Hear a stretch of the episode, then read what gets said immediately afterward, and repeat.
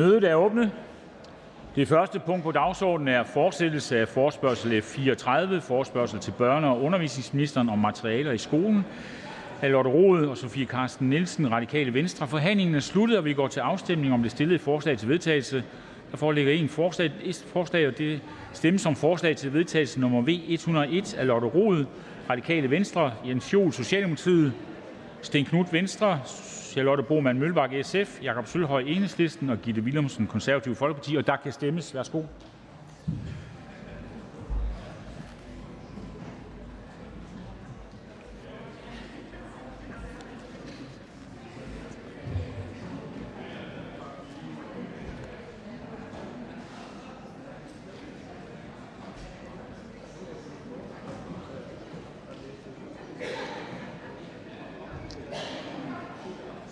Har alle stemt? Afstemningen slutter. 94 for, ingen imod, ingen hverken for eller imod. Hermed er for, det er vedtaget, og hermed er forspørgselen afsluttet.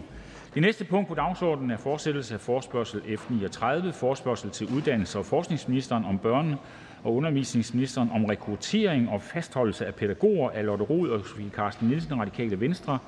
Forhandlingen er sluttet, og vi går til afstemning om det stillede forslag til vedtagelse.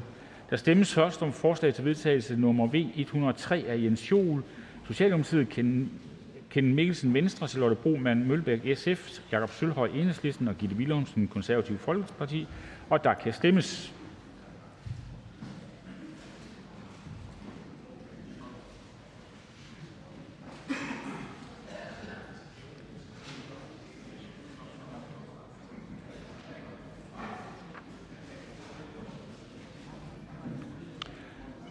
Afstemningen slutter. 80 for, 11 imod, 2 hverken for eller imod. Det er vedtaget, og hermed er vedtagelse nummer V 102 af Lotte Rod, Radikale Venstre bortfaldet, og hermed er forspørgselen afsluttet. Det næste punkt på dagsordenen er fortsættelse af forspørgsel F 44, forslag til forspørgsel til uddannelse- og forskningsministeren om mistrivsel blandt studerende på videregående uddannelser af Katarina Rosbø, Ropsø, Radikale Venstre, Ulla Tørnæs, Venstre, Astrid Carøe, SF, Victoria Velasquez, Enhedslisten, Gitte Willumsen, Konservative Folkeparti. Forhandlingen er sluttet, og vi går til afstemning om de stillede forslag til vedtagelse. Der stemmes først om forslag til vedtagelse nummer V 105 af Kasper Rov, Socialdemokratiet, Astrid Carøe, SF, Katrine Ropsø, Radikale Venstre, Victoria Velasquez, Enhedslisten, Gitte Willumsen, Konservative Folkeparti og Susanne Simmer, Fri Grønne, og der kan stemmes.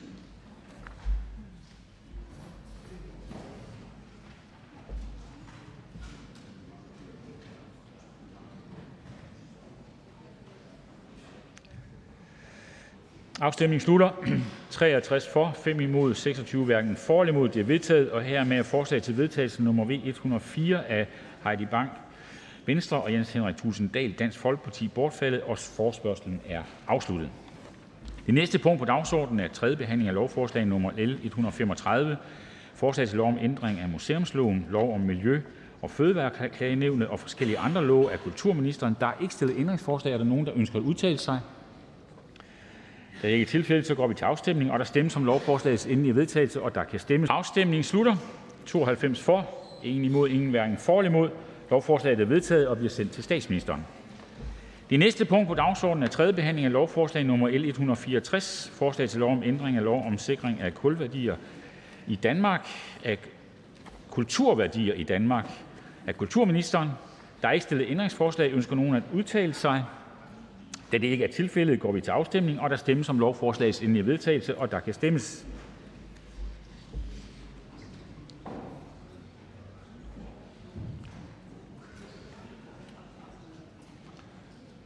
Afstemningen slutter. 93 for, ingen imod, ingen hverken for eller imod. Lovforslaget er vedtaget og bliver nu sendt til statsministeren. Den næste sag på dagsordenen er tredje behandling af lovforslag nummer L 190, forslag til lov om indfødsretsmeddelelse af udlændinge- og integrationsministeren. Forhandlingen drejer sig i første omgang om det stillede ændringsforslag, og jeg forstår, at hr. Knut ønsker at udtale sig. Ikke til ændringsforslaget. Så går vi til afstemning om ændringsforslaget. Og hvis ikke afstemningen begæres, betragter ændringsforslag nummer 1 af udlændinge- og integrationsministeren som vedtaget. Det er vedtaget. Og herefter drejer forhandlingen sig så om lovforslaget som helhed, og hr. Marcus Knudt ønsker ord, kan jeg forstå. Værsgo. Tak, formand. Vi har jo sådan udviklet en uh, fantastisk tradition her i Folketinget, at ved tredjebehandlingen af lov om indfødsret, så tager konservative ordet og starter et større slagsmål med ministeren om, hvorfor han ikke oversender sager, og hvorfor vi stemmer gult osv. Jeg kan se, at der er nogen, der bliver helt trætte i øjnene allerede. Frygt ikke, fordi i dag er jeg her for at sige, at vi stemmer grønt, så det er vi rigtig glade for, fordi ministeren har oversendt et, et antal sager, som vi har bedt om. Jeg skal ikke øh, spekulere i hvorfor, men vi kan i hvert fald se, at på baggrund af den rigtig gode aftale, vi lavede, så er der meget, meget, meget få, der har begået alvorlig kriminalitet, og måske er det derfor, ministeren har sendt øh, sagerne over, så øh, dermed stemmer vi grønt i dag. Det synes jeg lige forklarede, eller skyldte en forklaring. Så tak til ministeren. Tak for det. Der er ikke nogen korte bemærkninger. Er der andre, der ønsker ordet? Da det ikke er tilfældet, så går vi til afstemning, og der stemmes om lovforslagets endelige vedtagelse, og der kan stemmes.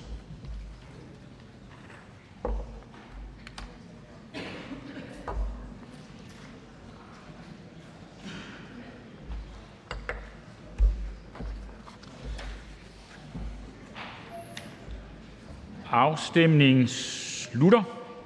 81 for, 12 imod, ingen hverken for eller imod. Lovforslaget er vedtaget og bliver sendt til statsministeren. Næste punkt på dagsordenen er tredje behandling af lovforslag nummer L 100, forslag til lov om udvandring af Christian Thulesen Dahl. Der er ikke stillet ændringsforslag. Er der nogen, der ønsker at udtale sig? Det er ikke tilfældet. Så går vi til afstemning, og der stemmes om lovforslagets endelige vedtagelse, og der kan stemmes. Afstemningen slutter. 11 for, 81 imod, ingen hverken for eller imod. Lovforslaget er forkastet.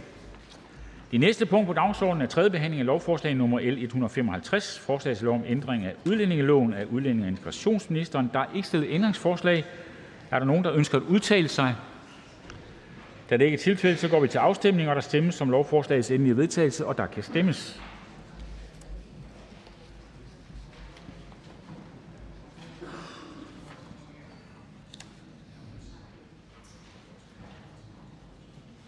Afstemningen slutter. 80 for, 11 imod, 2 hverken for eller imod. Lovforslaget er vedtaget og bliver sendt til statsministeren. Næste punkt på dagsordenen er tredje behandling af lovforslag nummer L 185, forslag til lov om ændring af udlændingeloven af udlænding- og integrationsministeren. Der er ikke stillet ændringsforslag. Ønsker nogen at udtale sig? Da det ikke er tilfældet, så går vi til afstemning, og der stemmes om lovforslagets endelige vedtagelse, og der kan stemmes.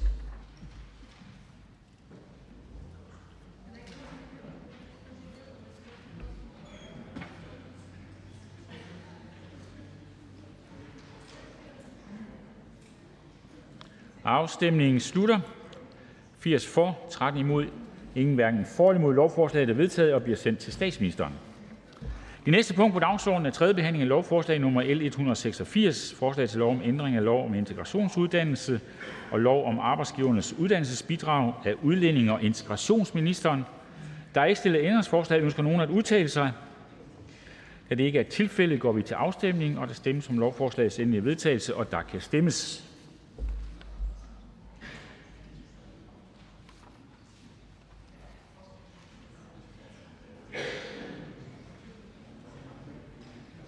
Afstemningen slutter. 82 for, 11 imod, ingen hverken for eller imod. Lovforslaget er vedtaget og bliver sendt til statsministeren. Det næste punkt på dagsordenen er tredje behandling af lovforslag nummer L 187, forslag til lov om ændring af udlændingeloven af udlænding- og integrationsministeren. Der er ikke stillet ændringsforslag. Er der nogen, der ønsker at udtale sig? Det er ikke tilfældet, så går vi til afstemning, og der stemmes om lovforslagets endelige vedtagelse, og der kan stemmes.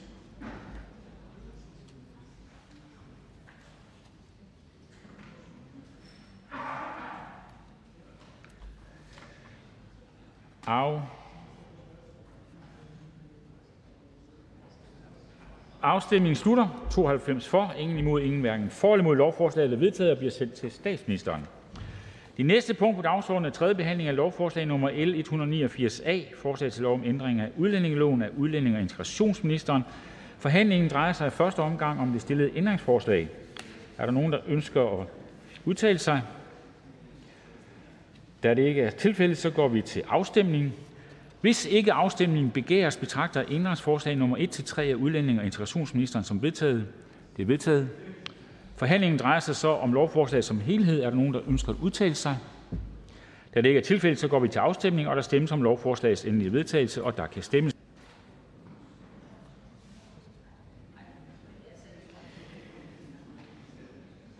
Det er noget nedstemt. Jeg gentager lige, vi stemmer om L 189a, og det er selve lovforslaget, vi stemmer om nu. Og jeg konstaterer, at øh, der er 44 for, 49 imod, ingen hverken for eller imod, og dermed er lovforslaget forkastet.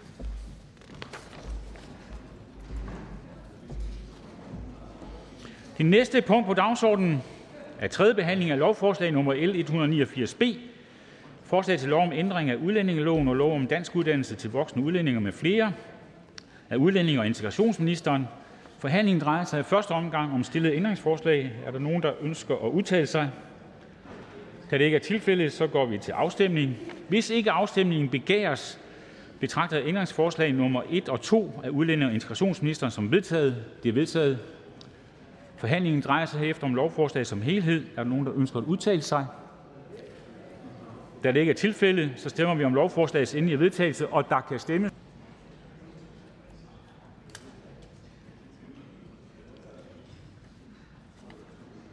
Afstemningen slutter. 85 for, ingen imod, 8 hverken for eller imod. Lovforslaget er vedtaget og bliver sendt til statsministeren. Næste punkt på dagsordenen er tredje behandling af lovforslag nummer L 189c, forslag til lov om ændring af udlændingeloven, hjemrejseloven og lov om fuldbyrdelse af straf af udlænding- og integrationsministeren. Der er ikke stillet ændringsforslag. Er nogen, der ønsker at udtale sig? Da det ikke er tilfældet, så går vi til afstemning, og der stemmes om lovforslagets endelige vedtagelse, og der kan stemmes.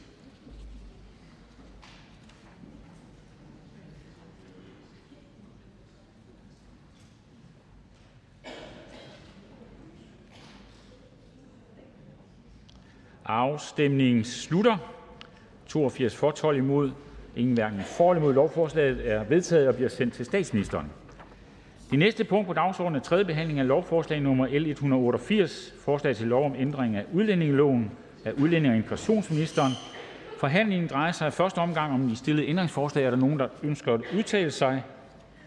Da det ikke er tilfældet, så går vi til afstemning. Hvis ikke afstemningen begæres, betragter jeg ændringsforslag nummer 1-10 af udlænding- og integrationsministeren som vedtaget. Det er vedtaget. Så drejer forhandlingen sig om lovforslaget som helhed. Er der nogen, der ønsker at udtale sig? Da det ikke er tilfældet, så går vi til afstemning, og der stemmes om lovforslagets endelige vedtagelse, og der kan stemmes.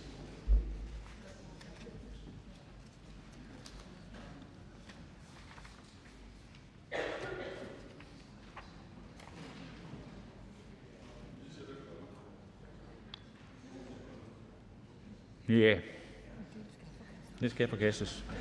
46 for, 48 imod, ingen hverken for eller imod. Lovforslaget er forkastet. Det næste punkt på dagsordenen er sidste behandling af beslutningsforslag nummer B 36, forslag til folketingsbeslutning om at omdanne Danske Udrejsecenter til almindelige opholdscenter af Sikandar Siddiq. Fri Grønne. Der er ikke stillet ændringsforslag. Ønsker nogen at udtale sig? Da det ikke er tilfældet, så går vi til afstemning, og der stemmes som forslagets endelige vedtagelse, og der kan stemmes.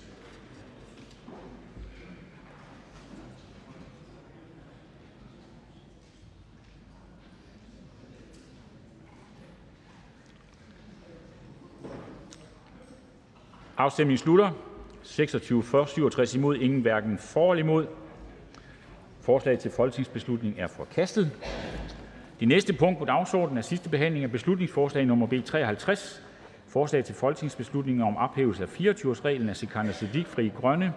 Der er ikke stillet ændringsforslag. nogen, der ønsker at udtale sig? Da det ikke er tilfældet, så går vi til afstemning, og der stemmes om forslagets endelige vedtagelse, og der kan stemmes.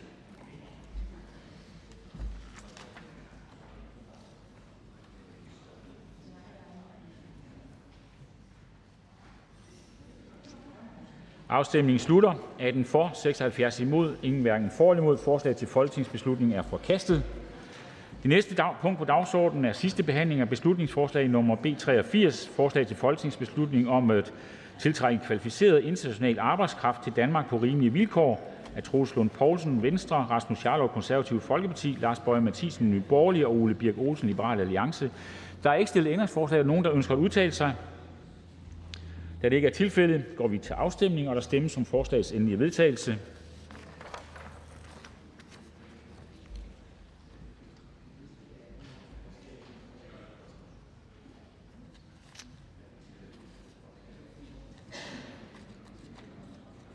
Afstemningen slutter. 32 for, 62 imod, 1 hverken for eller imod. Forslaget til folketingsbeslutning er forkastet. Næste punkt på dagsordenen er sidste behandling af beslutningsforslag nummer B 84: Forslag til folketingsbeslutning om adskillelse af asylpar i asylsystemet, når den ene ægtefælle er under 18 år. Af Kristian Thulesen Dahl (DF). Der er ikke stillet ændringsforslag. Er der nogen, der ønsker at udtale sig? Da det ikke er tilfældet, så går vi til afstemning. og Der stemmes om lovforslagets endelige vedtagelse, eller forslagets endelige vedtagelse, og der kan stemmes.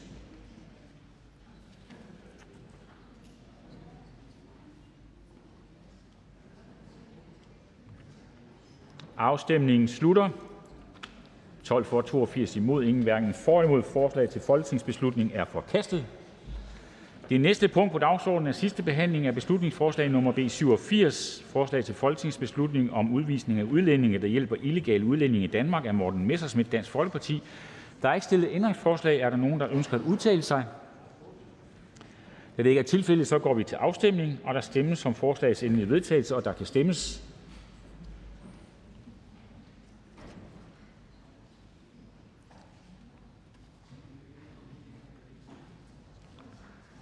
Afstemningen slutter. 12 for, 83 imod, ingen hverken for eller imod. Forslag til folketingsbeslutning er forkastet. Det næste punkt på dagsordenen er sidste behandling af beslutningsforslag nummer B 102: Forslag til folketingsbeslutning om at give humanitær ophold til mennesker på flugt på grund af ekstrem klima- og miljøforandringer. Af Sikander Siddiq Fri Grønne. Der er ikke stillet ændringsforslag. Er nogen, der ønsker at udtale sig? Da det ikke er tilfældet, så går vi til afstemning. og Der stemmes om forslagets endelige vedtagelse, og der kan stemmes.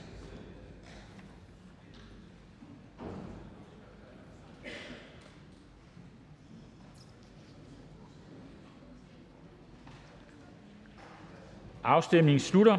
1 for, 87 imod, 7 hverken for eller imod. Forslag til folketingsbeslutning er forkastet.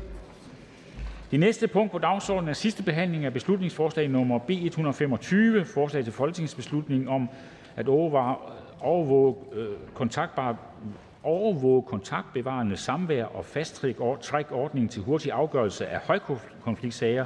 Af Mette Thiesen (NB). Der er ikke stillet ændringsforslag. Er der nogen, der ønsker at udtale sig? Da det ikke er tilfældet, så går vi til afstemning. og Der stemmes om forslagets endelige vedtagelse, og der kan stemmes.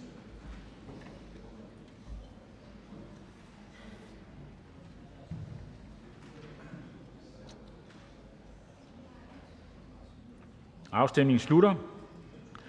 32 for, 54 imod, 9 hverken for eller imod. Forslag til folketingsbeslutning er forkastet. Næste punkt på dagsordenen er: sidste behandling af beslutningsforslag nummer B 130: Forslag til folketingsbeslutning om at give ældre borgere reel ret til omsorg efter serviceloven. Af Karina Adsbøl, Lise Bæk, Liselott Blixt, Bent Bøgsted og Hans Kristian Skibby uden for grupperne. Der er ikke stillet ændringsforslag. Er der nogen, der ønsker at udtale sig? Da det ikke er tilfældet, så går vi til afstemning. og Der stemmes om forslagets endelige vedtagelse, og der kan stemmes.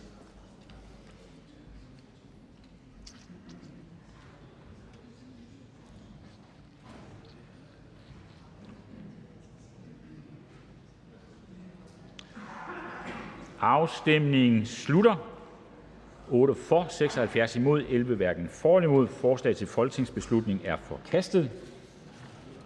Det næste punkt på dagsordenen er sidste behandling af beslutningsforslag nummer B 143: Forslag til folketingsbeslutning om igangsættelse af en uvildig undersøgelse af det øh, familieretlige system. Af Mette Thiesen borgerlige.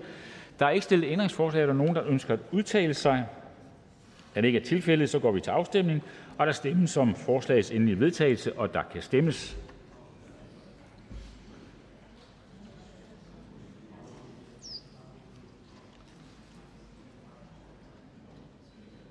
Afstemningen slutter. 39 for, 57 imod, ingen hverken for eller imod. Forslaget til folketingsbeslutning er forkastet. Det næste punkt på dagsordenen er: sidste behandling af beslutningsforslag nummer B 72: Forslag til folketingsbeslutning om at anerkende faderskab i regnbuefamilier det (et borgerforslag). og Fremsættelse af Leif Lahn Jensen (Socialdemokratiet), Thomas Danielsen (Venstre), Peter Skaarup (Dansk Folkeparti), Karina Lorentzen Dehnhardt (SF), Andreas Steenberg (Radikale Venstre), Peder Velblom, Enhedslisten, Mai Mercado Folkeparti, Peter Seier Christensen Nye Borgerlige, Ole Birk Olsen, Liberal Alliance, (LA), Sikandar Fri Grønne, Torsten Geil, (Alternativet), Jens Rode, (KD), Ejer Chemnitz Larsen og Lars Løkke Rasmussen. Der er ikke stillet ændringsforslag. af nogen, der ønsker at udtale sig? Da det ikke er tilfældet, stemmes der om forslagets endelige vedtagelse, og der kan stemmes.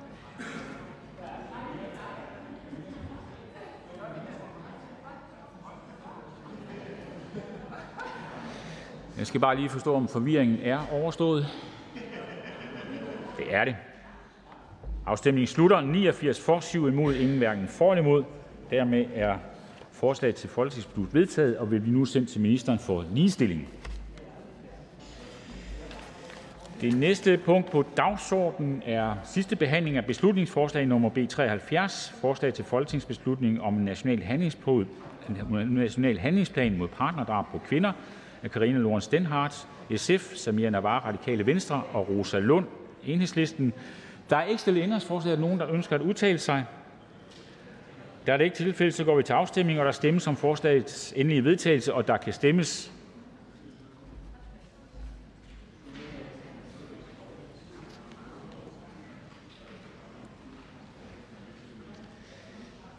Afstemningen slutter. 94 for, 2 imod, ingen hverken for eller imod. Forslag til folketingsbeslutning er vedtaget og bliver nu sendt til ministeren for ligestilling.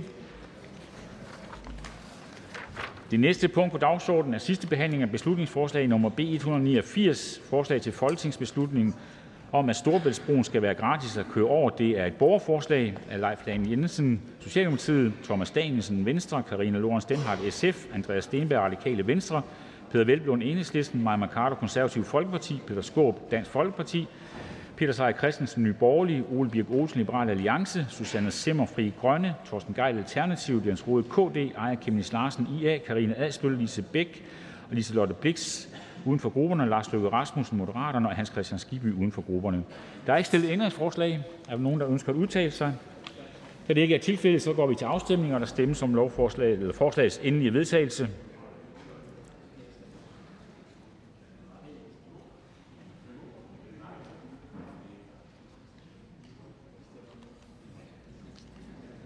Afstemningen slutter. 2 for, 92 imod, 2 hverken for eller imod. Forslag til folketingsbeslutning er forkastet. Det næste punkt på dagsordenen er sidste behandling af beslutningsforslag nummer B 152, forslag til folketingsbeslutning om at fremme den danske maritime kulturarv gennem etablering af 10% uberørt havområde af René Christensen (Dansk Folkeparti). Der er ikke stillet ændringsforslag. Er der nogen, der ønsker at udtale sig? Da det ikke er tilfældet, så går vi til afstemning. og Der stemmes om forslagets endelige vedtagelse, og der kan stemmes.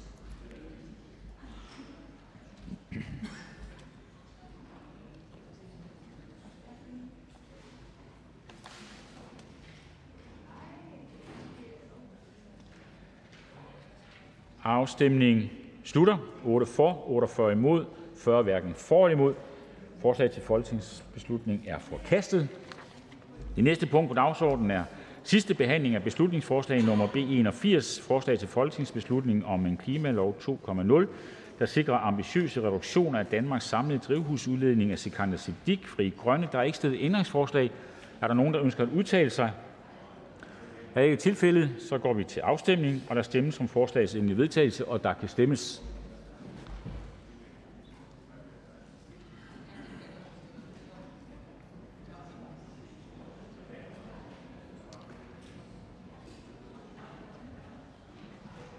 Afstemningen slutter. 1 for, 93 imod, ingen hverken for eller imod. Forslag til folketingsbeslutning er forkastet. Næste punkt på dagsordenen er sidste behandling af beslutningsforslag nummer B 159, forslag til folketingsbeslutning om, at offentlig energiplanlægning tilrettelægges ud fra, at atomkraft kan anvendes. Af Peter Seier Christensen (Nye Borgerlige). Der er ikke stillet ændringsforslag. Er nogen, der ønsker at udtale sig? Da det ikke er tilfældet, så går vi til afstemning, og der stemmes om forslagets endelige vedtagelse, og der kan stemmes.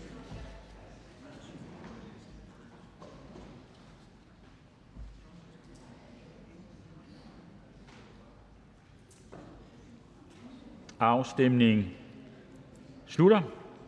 4 for, 89 imod, 1 hverken for eller imod. Forslag til folketingsbeslutning er forkastet. Næste punkt på dagsordenen er sidste behandling af beslutningsforslag nummer B 160, forslag til folketingsbeslutning om strategi og plan for udbygning af solceller frem mod 2030 af Søren Egge Rasmussen, Enhedslisten. Har ikke stillet ændringsforslag. Er der nogen, der ønsker at udtale sig? Da det ikke er tilfældet, så går vi til afstemning, og der stemmes som forslagets vedtagelse, og der kan stemmes.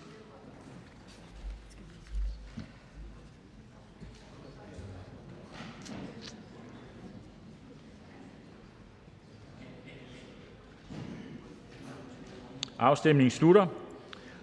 56 for, 11 imod, 28 hverken for eller imod. Forslaget til folketingsbeslutning er vedtaget og bliver nu sendt til klima-, energi- og forsyningsministeren.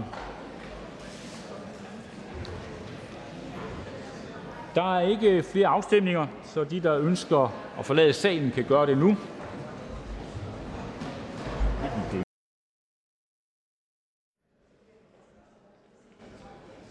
Vi starter igen men det med en forspørgsel, og jeg skal lige sikre mig, om vi har øh, teknikken i orden. Jeg kigger ned på betjentene. Har vi teknikken i orden? Ja. Det er forspørgsel nummer F55, forspørgsel til sundhedsministeren om næsespray med naloxone. Jeg håber, det er udtalt rigtigt, ellers må, må have Jens Henrik Tusinddal øh, eller Pia Kærsgaard rette mig. Jeg gør opmærksom på, at afstemningen om eventuelt forslag til vedtagelse udsættes til torsdag den 9. juni. Først skal vi have begrundelsen, og det er ordføreren for forspørgerne, hr. Jens Henrik Thulesen Dahl. Måske skulle vi lige vente lidt, for jeg synes, der er lidt for meget uro, Jens Henrik Thulesen Dahl. Ja, jeg tror lige, vi skal lige trække vejret lidt. Vi skal også sikre, at sundhedsministeren er i rummet. Ja, det er han. Han er der. Han var der, ja.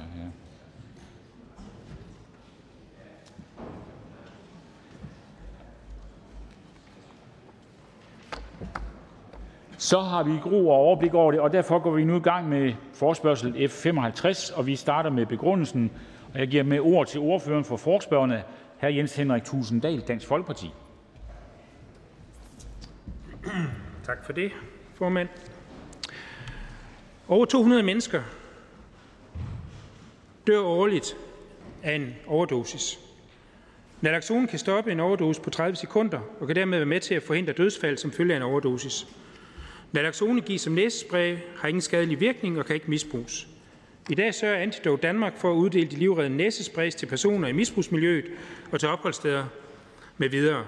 Men deres bevilling udløber ved udgangen af i år, og det vil gøre det umuligt for organisationen at fortsætte sit arbejde. Derfor ønsker Dansk Folkeparti med denne forespørgsel at tage debatten om, hvordan regeringen vil sikre, at Antidote Danmark kan fortsætte deres vigtige arbejde med at omdele og instruere i brugen af naloxone næsespray, der kan redde mennesker fra at dø af en overdosis, når Antidote Danmarks bevilling udløber med udgangen af 2022. Og herudover om regeringen vil undersøge muligheden for at gøre naloxone næsesprayen tilgængelig som håndkøb, så produktet kan udbredes til endnu flere. Ja, tak. Tak for det. Det var begrundelsen. Så har vi besvarelsen, og derfor er det nu ministeren. Værsgo, sundhedsminister. Ja, mange tak for det. Øh, og tak, tak for øh, at stille den her øh, forspørgselsdebat. Det handler om, øh, ja, det er jo næsesprayen naloxon, og det bruges lige præcis til øh, at behandle øh, overdosis med heroin. Og hvis man anvender det korrekt, jamen så kan det medvirke til at forebygge alvorlige skader og forebygge dødsfald. Øh, og øh, der er to dele af forspørgselsdebatten. Den ene del øh, handler om at sikre midler til Øh, Antidote Danmarks fortsatte udlevering af næsespray med naloxon, og den anden del handler om, hvorvidt regeringen vil gøre næsespray med naloxon tilgængelig i håndkøb. Så lad os tage det øh, bid for bid en af gangen. Øh, og den første del er altså, øh, som handler om Antidote Danmark. Brug af opioider, og det er for eksempel jo heroin, det er, og det er jo øh, fuldstændig bekendt, det er forbundet med en risiko for overdosis. Og i tilfældet af overdosis, så kan man, hvis man bliver korrekt behandlet med naloxon, så kan man forebygge de her alvorlige skader, også dødsfald. Og det er baggrunden for, at der i 2019 blev indført en kommunal naloxonordning. Og den kommunale naloxonordning, den omfatter dem, der er i kommunal behandling for misbrug af heroin og andre opioider. Det er det, der, man, der hedder substitutionsbehandling. Og efter den kommunale ordning skal alle i substitutionsbehandling have tilbud om et kursus i brug af næsespray med naloxon, og efter kurset skal man så også have udleveret øh, næsespray. Samme år, altså i 2019, så blev der som supplement til den kommunale ordning sat øh, statslige midler af til Antidote Danmarks afholdelse af kurser i brug af næsespray med naloxon og udlevering af næsespray. Og i alt er det en bevilling på i alt 3,2 millioner øh, i hele perioden fra 2019 til 2022, det vil sige øh, 0,8 millioner kroner årligt. På de midler så når Antidote Danmark ud til andre end dem, der er omfattet af den her kommunale ordning, jeg nævnte tidligere, men altså andre, som altså også er tæt på stofmisbrugsmiljøet. Det kan være pårørende, det kan være politibetjente, gadeplansmedarbejdere. Det kan også være personer med et misbrug, som ikke er i substitutionsbehandling. Øh, det er altså nogle af de grupper, som Antidote Danmark når ud til. Og ved at trække på frivillige læger, sygeplejersker, studerende og andre, så får Antidote Danmark årligt øh, ragt ud til ca. 1.000 personer, som altså befinder sig her tæt på stofmisbrugsmiljøet. Og derfor synes jeg, at vi kan konkludere, at Antidote Danmarks aktiviteter er et godt supplement til den kommunale ordning. Men så spørges der jo nu her, skal der så ikke bare afsættes midler, når øh, Antidote Danmark er et godt supplement, så de kan fortsætte deres aktiviteter, når den nuværende bevilling øh, udløber ved udgangen af i år. Og øh, det er jo altså lidt for tidligt at svare på det spørgsmål, fordi øh, det vil jo så i givet fald være noget, man skal tage stilling til i forbindelse med finanslovsdiskussionen øh, øh, og forhandlingerne om den. Og den er der jo ikke taget stilling til endnu. Så en eventuel videreførelse af bevillingen for Antidote Danmark er der altså ikke taget stilling til på nuværende tidspunkt. Øh, fordi når der forhandles finanslov, så er, der jo, øh, ja, så er det jo en tværgående politisk prioritering, og udfaldet af den prioritering kan vi jo altså ikke sige noget om allerede nu.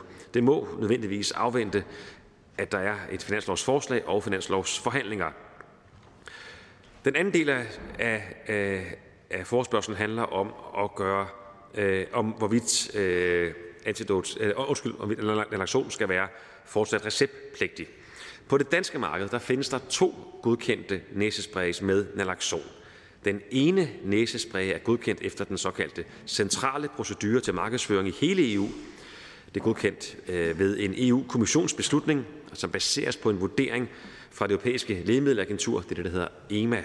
Og EMA har altså vurderet, at den næsespray skal være receptpligtig i Danmark, Øh, og de øvrige medlemslande lande er altså i henhold til EU-retten forpligtet til at følge EMAs beslutning om receptpligt. Så er der også en anden næsespray, som er godkendt via den såkaldte decentrale procedure, hvor medlemsstaterne har selvstændig kompetence til at træffe beslutning om, hvorvidt et lægemiddel skal være receptpligtigt. Og Lægemiddelstyrelsens faglige vurdering er, at næsespray med naloxon skal være et receptpligtigt lægemiddel i Danmark. Og vurderingen bygger Øh, dels på, at det tilsvarende lægemiddel øh, får samme udleveringsbestemmelse som et allerede EMA-godkendt lægemiddel med samme aktiv substans og lægemiddelform. Og Lægemiddelstyrelsens vurdering bygger derudover på, at det er nødvendigt, at der er et omfattende uddannelsesmateriale tilknyttet næsesprayen. Kommunerne og også Antidote Danmark underviser jo, som jeg nævnte, i præcis det her uddannelsesmateriale. Og med undervisningen sikres blandt andet, at personer, der får udleveret næsespray med naloxon, ved, at der altså er en risiko for, at virkningen af en opioid-overdosis kan vende tilbage igen efter den modvirkende behandling med næsesprayen, og at der altså skal tilkaldes ambulance eller anden sundhedsfaglig hjælp. I forspørgselen der bliver det også nævnt, at næsespray med naloxon skulle være tilgængelig i håndkøb i øh, Frankrig, Italien og Skotland. Og det er jo så Frankrig og Italien, altså EU-lande. Det har vi undersøgt, og Lægemiddelstyrelsen har oplyst, at næsespray med naloxon ikke er tilgængelig i håndkøb i nogen EU-lande, heller ikke de Frankrig og Italien her, øh, og i øvrigt øh, heller ikke i Norge. Men det er korrekt, at øh, næsespray med naloxon er tilgængelig som håndkøbsmedicin i apoteker i Skotland. Og det kan være, der er en misforståelse, der er opstået, fordi øh, i Frankrig og Italien er injektionsvæske med naloxon tilgængelig i håndkøb. Det er et væsentligt andet produkt, men, men, men selvfølgelig øh, stadigvæk naloxon, vi taler om her. Så injektionsvæske, men ikke spray til næsen, er tilgængelig i håndkøb. Og i Italien kan injektionsvæsken dog kun udleveres på sygehuse. Næsespray med naloxon er altså et receptpligtigt lægemiddel i lande, vi øh, normalt sammenligner os med, altså Sverige, Norge, Finland, Tyskland, og den franske lægemiddelstyrelse oplyser til Lægemiddelstyrelsen, at de aktuelt forsøger at starte en drøftelse i det europæiske lægemiddelagentur EMA vedrørende en eventuel ændring af receptpligten, i det de mener, at lægemidlet bør kunne forhandles i håndkøb. Og der er også i de svenske lægemiddelmyndigheder begyndende overvejelser om en fornyet vurdering af øh, receptpligten. På nuværende tidspunkt der har jeg fået opløst, at det er Lægemiddelstyrelsens vurdering, at der ikke foreligger nye data, som giver anledning til at overveje den faglige vurdering, som fastlægger, at næsespray med naloxon skal være receptpligtig i Danmark. Men hvis der på et tidspunkt fremkommer oplysninger med relevans for den vurdering, så vil og skal jo også Lægemiddelstyrelsen foretage en fornyet faglig vurdering og Lægemiddelstyrelsen vil nu gå i dialog med den franske Lægemiddelstyrelse om grundlaget for det oplyste franske ønske om en fornyet EMA-drøftelse af receptpligten med henblik på at vurdere, om Lægemiddelstyrelsen på den baggrund vil kunne støtte en fornyet EMA-drøftelse. Og Lægemiddelstyrelsen vil også tilsvarende gå i dialog med de svenske myndigheder om, øh, om deres overvejelser. Ja, tak for det. Tak til ministeren. Og nu er mulighed for op til en kort bemærkning fra øh, ordføreren. Først er det her Jens Henrik Tusinddal, Dansk Folkeparti. Ja, tak for det. Jamen, altså, man kan jo henvise alt muligt til finanslovsforhandlingerne. Det ved jeg jo godt. Omvendt så bliver der også prioriteret hver eneste dag, og det her det er jo ikke vilde formuer. Så jeg ville tænke, hvis man som regering ville, så kunne man godt sige, at det her er noget, man prioriterer. Og derfor vil jeg egentlig gerne høre, om ikke ministeren kan give tilsavn om, at man så i finanslovsforhandlingerne vil være særdeles positiv for at sikre, at det her kommer med. Det var den ene del. Øh, og den anden del i forhold til, til håndkøb. Jeg medgiver, at øh, de lande, der bliver nævnt, det er måske lige en overtolkning af, hvor, hvor de er i håndkøb i dag. Men, men samtidig så siger ministeren jo så også, at det faktisk er en diskussion i gang i nogle lande af, hvordan man gør det her. Og jeg tænker også i forlængelse af L 142, hvor man jo også lempede rammerne for at bruge Naxolone, at, at så kunne det være måske fornuftigt at, i forbindelse med den her ordning at se på, jamen kunne man ikke lempe på flere måder eller gøre noget andet. Altså få en revideret vurdering, og gerne i samarbejde med de lande, der jo har vurderingerne, eller har overvejelserne ude omkring i landet. Så kunne vi få et tilsavn om det? Minister? Ja, altså tilsavnet vil jeg godt give, at Lægemiddelstyrelsen vil række ud til både øh, Frankrig og Sverige, som er de lande, vi aktuelt ved øh, er i de her drøftelser, øh, og, og, øh, og høre, selvfølgelig også høre deres øh, analyse og deres øh, data, se deres vurdering af situationen, for at finde ud af, om det ændrer noget ved Lægemiddelstyrelsens øh, vurdering. Og, og de har jo selvfølgelig det, det ansvar at, at sikre, at vi ikke bringer noget ind øh, på markedet i en anden form, end det er i dag, som kan øh, øh få nogle, øh, øh nogle konsekvenser, som, som er stik modsat af det, vi alle sammen øh, øh, arbejder for. Og det andet del, og det første del af spørgsmålet om, øh, om øh, økonomi, jo, men, men det forstår jeg godt spørgsmål. Jeg forstår godt spørgsmålet, men, men jeg vil altså ikke gå ned ad den, øh, af den vej der og, og, og komme med sådan vægtede ord omkring det. Jeg har sagt, at jeg synes, man kan konkludere, at det er et nyttigt bidrag, øh, og, og det vil jeg stå fast på. Det er et nyttigt bidrag, det, der bliver øh, leveret. Så er det her Peter Velblom, Enhedslisten. Tak for det, og, og også tak til ministeren for de, øh, for den anerkendelse af den indsats, som der bliver gjort i, i Antidote øh, Danmark. Øh, og, og det kommer heller ikke som en stor overraskelse, at øh, ministeren ikke på talerstolen står øh, og afslører, hvad regeringen kommer til at tage med i, øh, i finansårsudspillet. Men, men det, er, det er da klart, øh, at jeg ser også frem til, at, at, øh, at de rosende ord, der er blevet sagt, at det, øh, at det selvfølgelig også afspejles i, øh, i en konkret anerkendelse. Men, men det, jeg godt vil, vil spørge efter, det er egentlig, om ministeren ikke også vil anerkende, at øh, med den kommunale ordning, der er der en ekstrem skævhed i, øh, hvordan den opgaven blev løftet ude i kommunerne, øh, og at netop den dagsorden med at forhindre den geografiske ulighed i sundhed er helt central, og at det derfor også kunne være en måde at få øh, kompenseret for den ulighed på, ved at man netop sikrer, at øh, Antidote Danmark kan, kan levere en indsats, som netop er tæt på den brugergruppe, som, øh, som det øh, nogle gange i hvert fald kan være komplekst at skulle kunne ud til. Minister? Jo, altså det, det her blev øh, indført som en kommunal ordning, og det er jo, altså, når det, og, det, og det er jo noget, som ikke, vi ikke kun i Danmark, men har i hele verden, og i hvert fald i de lande, vi, vi kan sammenligne os med og få data fra, har man gode erfaringer med, at vi simpelthen redder liv her.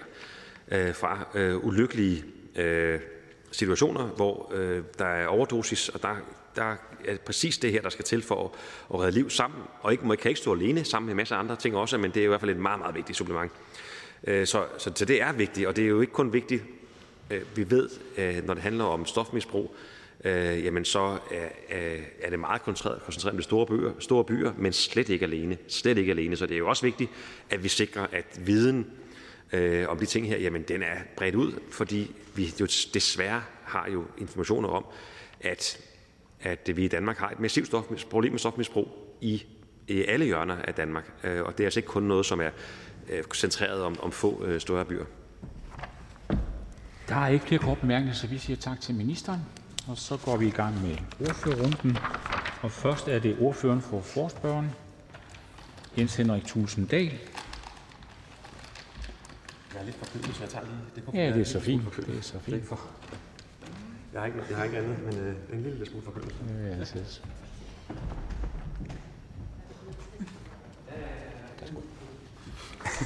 Det er kun forkølelse. Det er jo,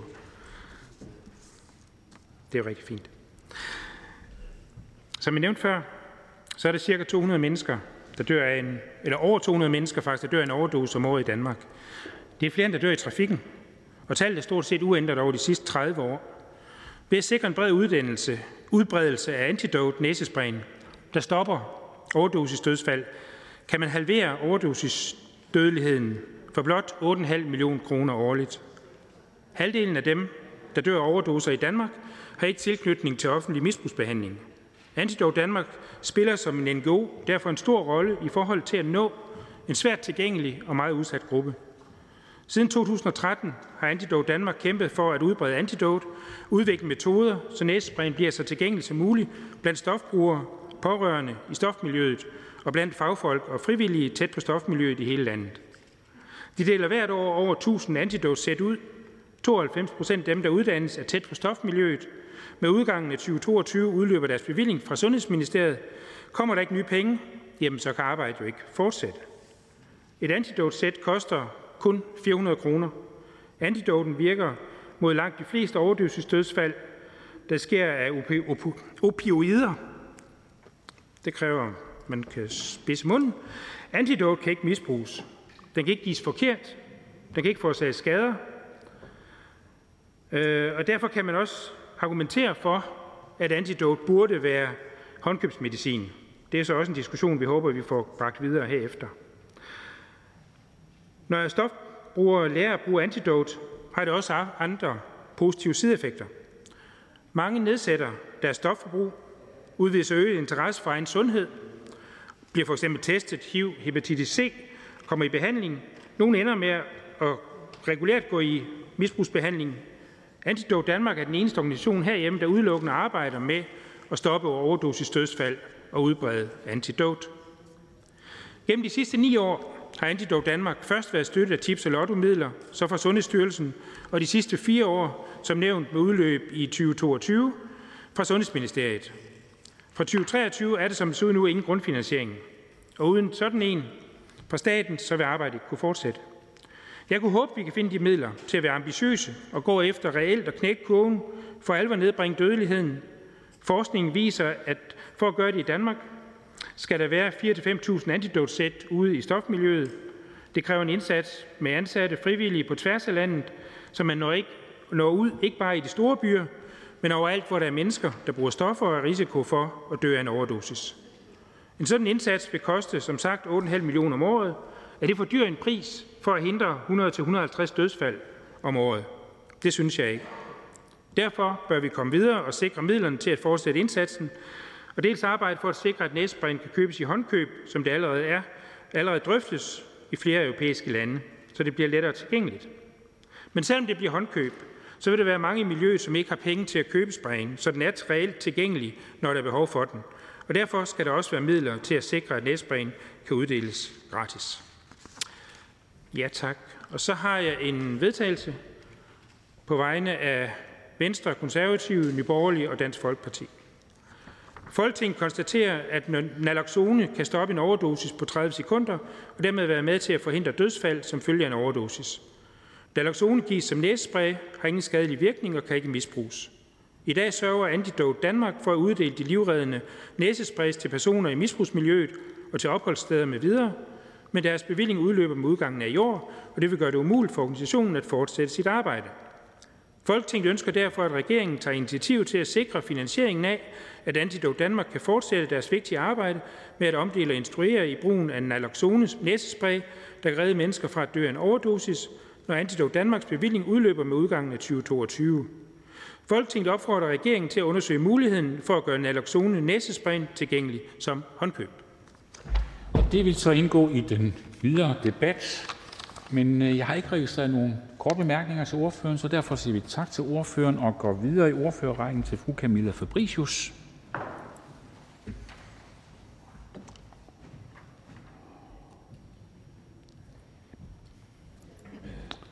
Socialdemokratiet.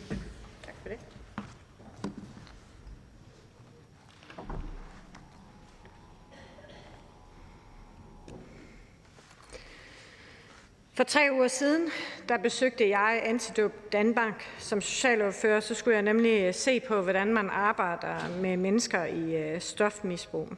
Jeg besøgte øh, Socialancen, og jeg besøgte også selve Antidote. Og så siger lederen dernede, sig mig engang Camilla, du skal da have et kursus, skal du ikke? Og et kvarter senere så var jeg certificeret og fik udleveret mit øh, eget kit her, som består af næsespray med naxolon. Og øh, den kan bruges til at behandle personer, som har taget en overdosis af opioid, heroin eller morfin. Så sagde hun også, husk nu, at førstehjælpskittet, det virker ikke hjemme for skuffen. Det virker kun, hvis man har det med sig. Og helt fornøjeligt, så passer det lige ned en håndtaske, og min politiske medarbejder spurgte, hvad så med mig? Jeg har ikke en håndtaske. Så sagde jeg bare roligt, du kan stikke den i baglammen, så du altid har den på dig, så du kan være med til at redde liv. Sådan har jeg det. For hvis jeg en dag står over for en person, som har taget en overdosis eller fået en overdosis af heroin, morfin eller andre opioider, så kan det her stof hjælpe. Antidot Danmark er en NGO, som afholder kurser øh, i førstehjælp, som også forslagsstilleren og ministeren har redegjort for. Den uddeler næsespray med naxolon blandt, øh, blandt andet til folk, der arbejder ganske tæt på stofmiljøet i Danmark.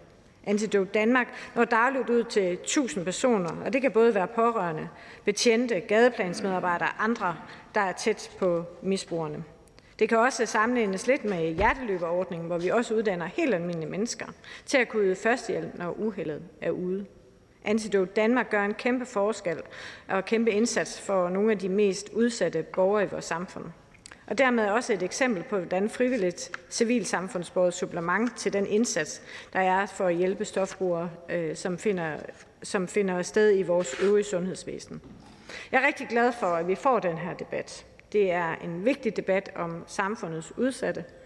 Det er også vigtigt at sige, at øh, den rammer en bestemt gruppe af mennesker, men den kan også ramme de mange andre, der har et forbrug af øh, forskellige typer af smertestillende medicin, som ligger inden for opioider. Det er vigtigt at sige, nemlig at det øh, ikke kun er øh, folk, gadefolket, men det kan også godt være en gammel, øh, en ældre dement patient, som måske ikke kan huske, at man har taget sin smertestillende medicin øh, før. Og det vil sige, at så tager man det en gang til, og så kommer man til at overdosere. Så øh, antidope er altså væsentligt og godt supplement til, øh, til, mange, øh, til mange slags mennesker. Også som ministeren sagde, at det, øh, det kan ramme øh, en bred vifte. Det er også min opfattelse, at øh, der er opbakning til, til ordningen, og at vi tidligere i folketingsåret også har ændret levnedsmiddelloven og autorisationsloven, så det tydeligt gjort, at personer uden for sundhedsvæsenet som eksempel mig, kan få udleveret en axolon, hvis jeg har taget et kursus, og dem, der har undervist mig, er øh, tilset af læger og behandlere. Øhm, og som en, som har fulgt området rigtig tæt, så er jeg også nysgerrig på, hvordan vores lovgivning virker. Og som også forslagsstilleren sagde, hvordan er det så, at man øh, fra kommunernes side kommer tættere på borgerne? Hvordan er det, er det man får uddannet øh, dem, der har et misbrug? Og faktisk er vores lokale kommunale øh, værsted i Aarhus, de har lige været på kursus i brugen af Naxolon. Vi har brug for, at, øh, at civilsamfundsorganisationerne og kommunerne øh, samarbejder godt og grundigt om området. Og jeg synes også, det er vigtigt at sige, at vi så også følger løbende op på ordningen. Og som det fremgår i mit indlæg og mine egne oplevelser, så, så kan jeg jo også blive rigtig glad, når ministeren er præcis i at konkludere, at det er et vigtigt alternativ. Men det, det, det løfter også øh, spørgsmål omkring finansieringen, som er berørt her i dag. Og derfor så hører det hjemme, at vi tager diskussionerne i finanslovsforhandlingerne, og at man på den måde får en mulighed for at løse det der. Øhm, vi er, øh, og derfor så er der også i forspørgselsspørgsmål, øh, eller for, i forspørgselsteksten rejst et spørgsmål om, hvorvidt øh, naxolon er receptpligtig. Og det synes jeg faktisk, at ministeren har redegjort rigtig fint for. Øh, og jeg synes, det er en vigtig øh, en note at gøre sig, at man øh, skal afvente Eva på, på den konto. Til sidst så vil jeg have lov til at læse øh, vores vedtagelsestekst op. Øh, og, det, og jeg skulle også hilse for fra Radikal, som ikke kunne være her i dag. Men det er på vegne af, af Socialdemokratiet, SF, Enhedslisten, Radikal og Frie Grønne. Øhm, Folketinget noterer sig, at overdosis med opioider som heroin kan behandles med næsespray, øh, med næsespray med naxolon, der kan forebygge alvorlige skader og dødsfald. Der er i 2019 blevet afsat statslige midler til indførelse af en permanent øh, kommunal naxolonordning og Antidot Danmarks kurser og udlevering i øh, naxolon næsespray i 2019 til 2022. Antidot Danmark og at Antidot Danmark årligt når ud til ca. 1000 personer og er et vigtigt supplement til den kommunale ordning. At der endnu ikke er taget stilling til forslaget til finansloven i 2023 og en bevilling til antidope, øh, som ellers udløber ved årets udgang, vil bero på en sværgående øh, politisk prioritering. At beslutningen, at lægemidlet skal være receptpligtig, afhænger af sundhedsmyndighedernes faglige vurdering. Lægemiddelstyrelsens faglige vurdering er, at øh, naxolonspray skal være receptpligtig. Apoteket kan udlevere en receptpligtig lægemedicin uden recept i nødstilfælde. At Lægemiddelstyrelsen vil foretage en ny faglig vurdering, så frem der forekommer nye oplysninger med relevans for, og hvorvidt naxolonspray øh, skal være receptpligtig.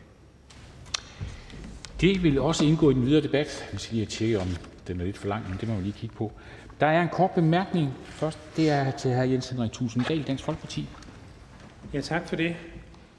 Tak for en god tale. Tak for at understrege, hvor vigtigt det her er. Hvor stor en forskel det gør. Øh, jeg oplever lidt, at det burde jo, så burde der jo slet, slet ikke være nogen diskussion overhovedet af, at det her selvfølgelig skal forudsæt, eller fortsætte. Øh, og jeg tænker, at øh, når der skal laves finanslov, så er det jo en regering, der kommer med et udspil til en finanslov. Så, så jeg undrer mig over, at man ikke kan gå med på vores vedtagelse, der siger, at regeringen tager initiativ til at sikre finansiering. Fordi hvis man som regering synes, at det her er så vigtigt og er så godt og er så rigtigt, så tager man det vel med i sit udspil til, til finanslov, og så kunne man vel godt afsløre for os, at den lille del af penge, den, den tog man så med. Hvorfor gør man ikke det? Jamen, altså, jeg synes, øh, jeg synes at, øh, at, at ordføreren har, har lavet en rigtig, øh, en rigtig fint forspørgselsdebat. Jeg synes også, at ordføreren er rimelig kæk til, at jeg som Socialdemokratiets ordfører skulle have, have øh, direkte adgang ind i finansloven. Det, det, det ved jeg godt, at ordføreren øh, godt kender den politiske virkelighed til. Det øh, gør jo ikke, at man ikke skal anerkende et, et, et væsentligt produkt og en væsentlig mulighed for, for nogle af Danmarks allermest sårbare. Og det er sådan set det, øh, der er meget præcist for mig og for Socialdemokratiets side, det er, at det er et, et væsentligt input til nogle af de allermest udsatte. Og at de tusind mennesker, det er jo ikke bare reddet liv, det er også reddet livskvalitet, fordi hvis man øh, er nødt til at bruge naxolon, så er det fordi, man er død. Altså, så har man fået et hjertestop. Og det synes jeg er væsentligt at holde fast i, så jeg anerkender, at man rejser debatten. Det synes jeg er, er væsentligt at holde fast i. Spørger, værsgo. Men når der nu er så stor en anerkendelse af, at det her faktisk er så nødvendigt, som vi er fuldstændig enige om, det er, og så ved jeg godt, at ordføreren vil sige, at det ikke er ordføreren, der laver finansloven. Men jeg vil gå ud fra, at ordføreren som ordfører for regeringspartiet trods alt har en vis indflydelse på de her områder.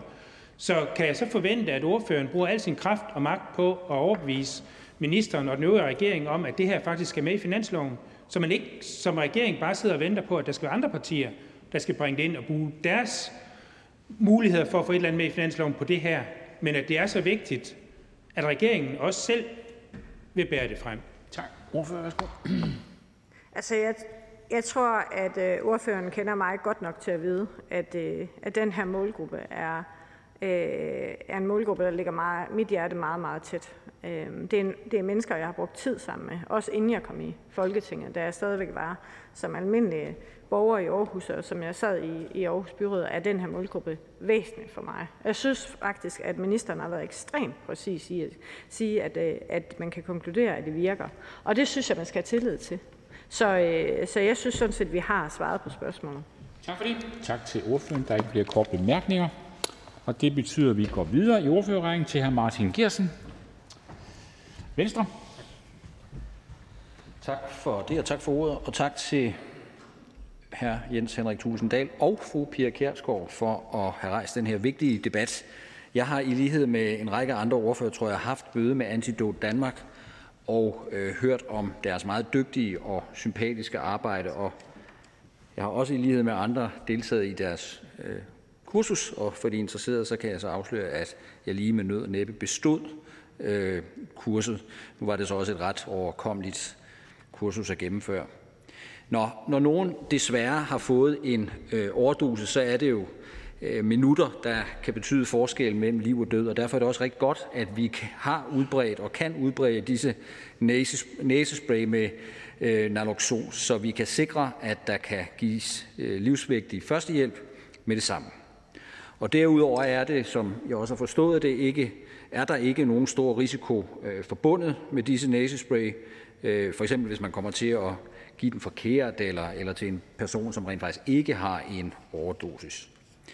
Jeg har tidligere i år i, øh, i anden sammenhæng stillet øh, spørgsmål til ministeren omkring lige præcis øh, det her emne, og jeg sætter særlig stor pris på et af svarene, jeg fik, hvor jeg kan forstå, at Sundhedsministeriet vil anmode Sundhedsstyrelsen om sammen med Lægemiddelstyrelsen at overveje, hvorvidt der er grundlag for en dialog mellem styrelserne og Rigspolitiet om behov for at uddanne hele eller dele af øh, dansk politi i brugen af øh, næsespray med naloxon. Det gør man i Skotland, hvor jeg håber, man vil indhente erfaringer fra, og det vil jeg efter bedste evne forsøge at holde øh, Sundhedsministeriet op på, rent faktisk sker. Jeg kan forstå på et af de andre svar, jeg har fået, at en næsespray med naloxon skal være receptpligtig i EU, og det var ministeren jo også inde på. Men jeg kan også forstå, at Lægemiddelstyrelsen, på Lægemiddelstyrelsen at Frankrig ønsker at starte, som ministeren også var inde på, en drøftelse i det europæiske lægemiddelagentur vedrørende en eventuel ændring af receptpligten for lige præcis dette lægemiddel. Og det er jo en, en drøftelse, som jeg håber, at Danmark vil bakke Frankrig op i, bliver foretaget. Og hvis der er en mulighed for, at vi kan gøre naloxon til håndkøbsmedicin, så synes jeg da bestemt, at man skal overveje det, da der til sydladende ikke er de helt store bivirkninger, hvis man skulle få den uden rent faktisk at have en overdosis. Tidligere på året så vedtog vi jo heldigvis en lov, som gjorde udlevering af næsespray med naloxon nemmere. Det sætter vi meget stor pris på, og vi stemte jo, ligesom alle andre partier her i Folketinget, for den lov. Det er rigtig godt, at man nu har gjort det muligt for civilsamfundsorganisationer og kommuner efter en rekvisition fra en læge eller en sygeplejerske uden tilladelse fra Lægemiddelstyrelsen, at man så kan uddele disse næsespray vederlagsfrit. Men det betyder jo ikke, at vi bare skal stoppe her. Vi støtter op om Antidote Danmarks arbejde og er meget glade for, at den tidligere regering øh, med fru Ellen Tran Nørby i spidsen sikrede en årlig driftsbevilling på 800.000 kroner årligt til Antidote Danmark. Og derfor håber vi også, at den bevilling bliver videreført i forbindelse med den kommende finanslov, uanset om vi så af andre årsager ikke skulle være øh, deltagende i en aftale om en sådan finanslov. Endnu en gang tak for den her forspørgsel. Vi kommer til at støtte den vedtagelsestekst, som Dansk Folkeparti øh, her har fremlagt. Øh, vi støtter op om, at driftsbevillingen bliver videreført i forbindelse med den kommende finanslov, og derudover så håber jeg også, at vi seriøst kan få undersøgt muligheden for at få næsespray med naloxon i håndkøb øh, gjort sådan, eller indrettet sådan, at vi kan øh, gøre, det, gøre det uden øh, recept, så vi kan sikre en udbredelse med henblik på at redde så mange liv som overhovedet muligt. Tak for ordet. Tak til ordføreren. Der er ikke nogen korte bemærkninger, og det betyder, at vi går videre i teksten. Nu er det så fru Kirsten Normann Andersen.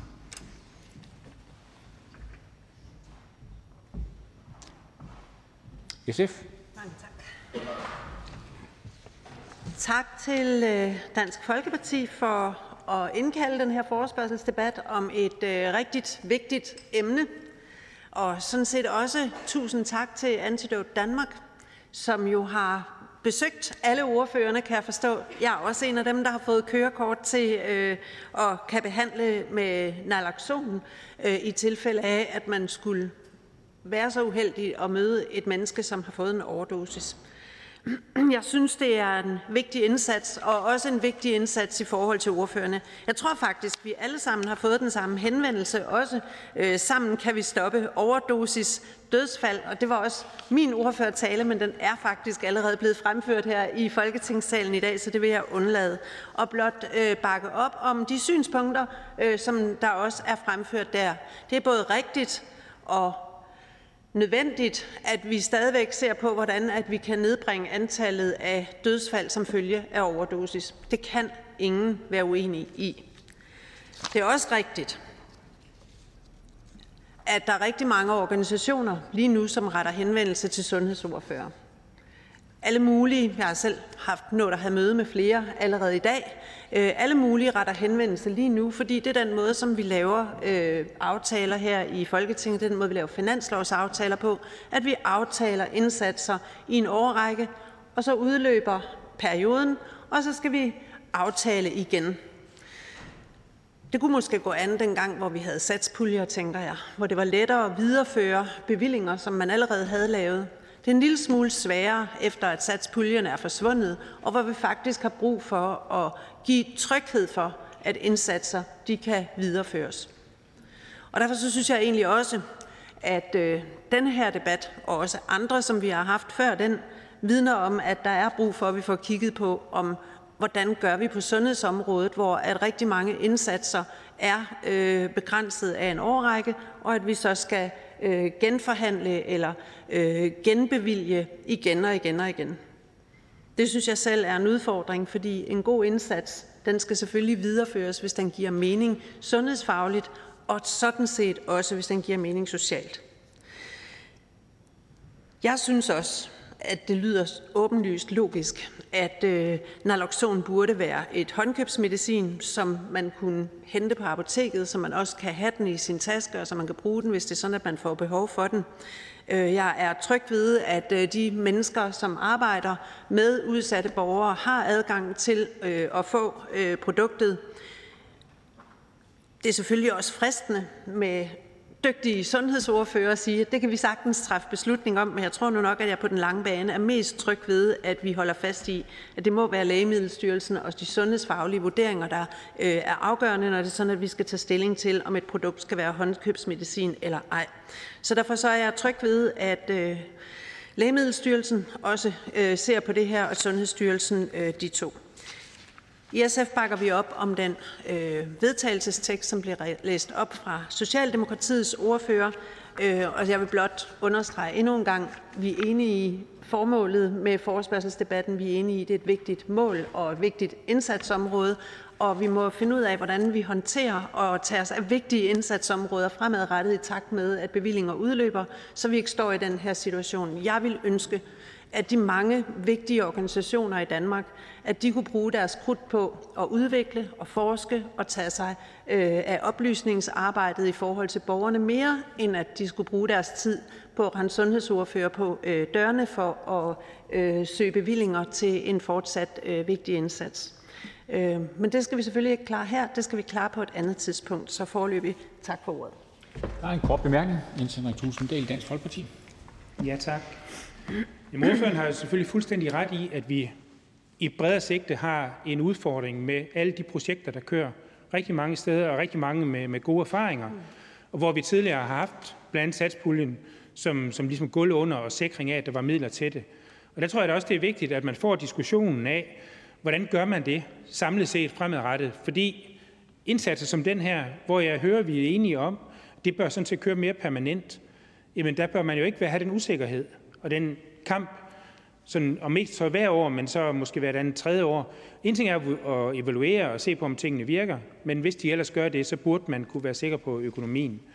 Men jeg bliver jo nødt til at spørge SF's ordfører, om øh, der nu ikke kunne få tilsavn fra Socialdemokratiens ordfører til at bringe det her ind i finanslovsforhandlingerne, om SF så vil tage det med, når man bliver inviteret, og sige, at det her det er vigtigt, det skal faktisk findes en løsning på. Hvorfor? Jamen, som jeg sagde øh, allerede indledningsvis, det her det er vigtigt.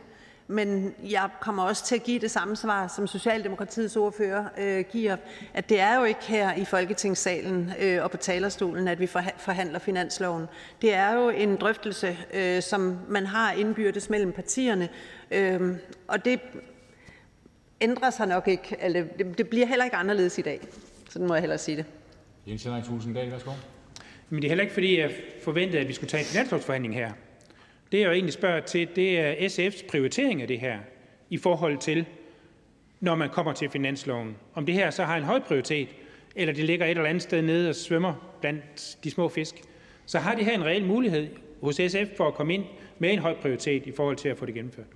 Sundhedsfaglige indsatser har altid en høj prioritet for sundhedsordføreren, men jeg har også rigtig mange andre øh, øh, SF-kolleger, som også har ordførerskaber, som de synes er virkelig øh, højt prioriteret.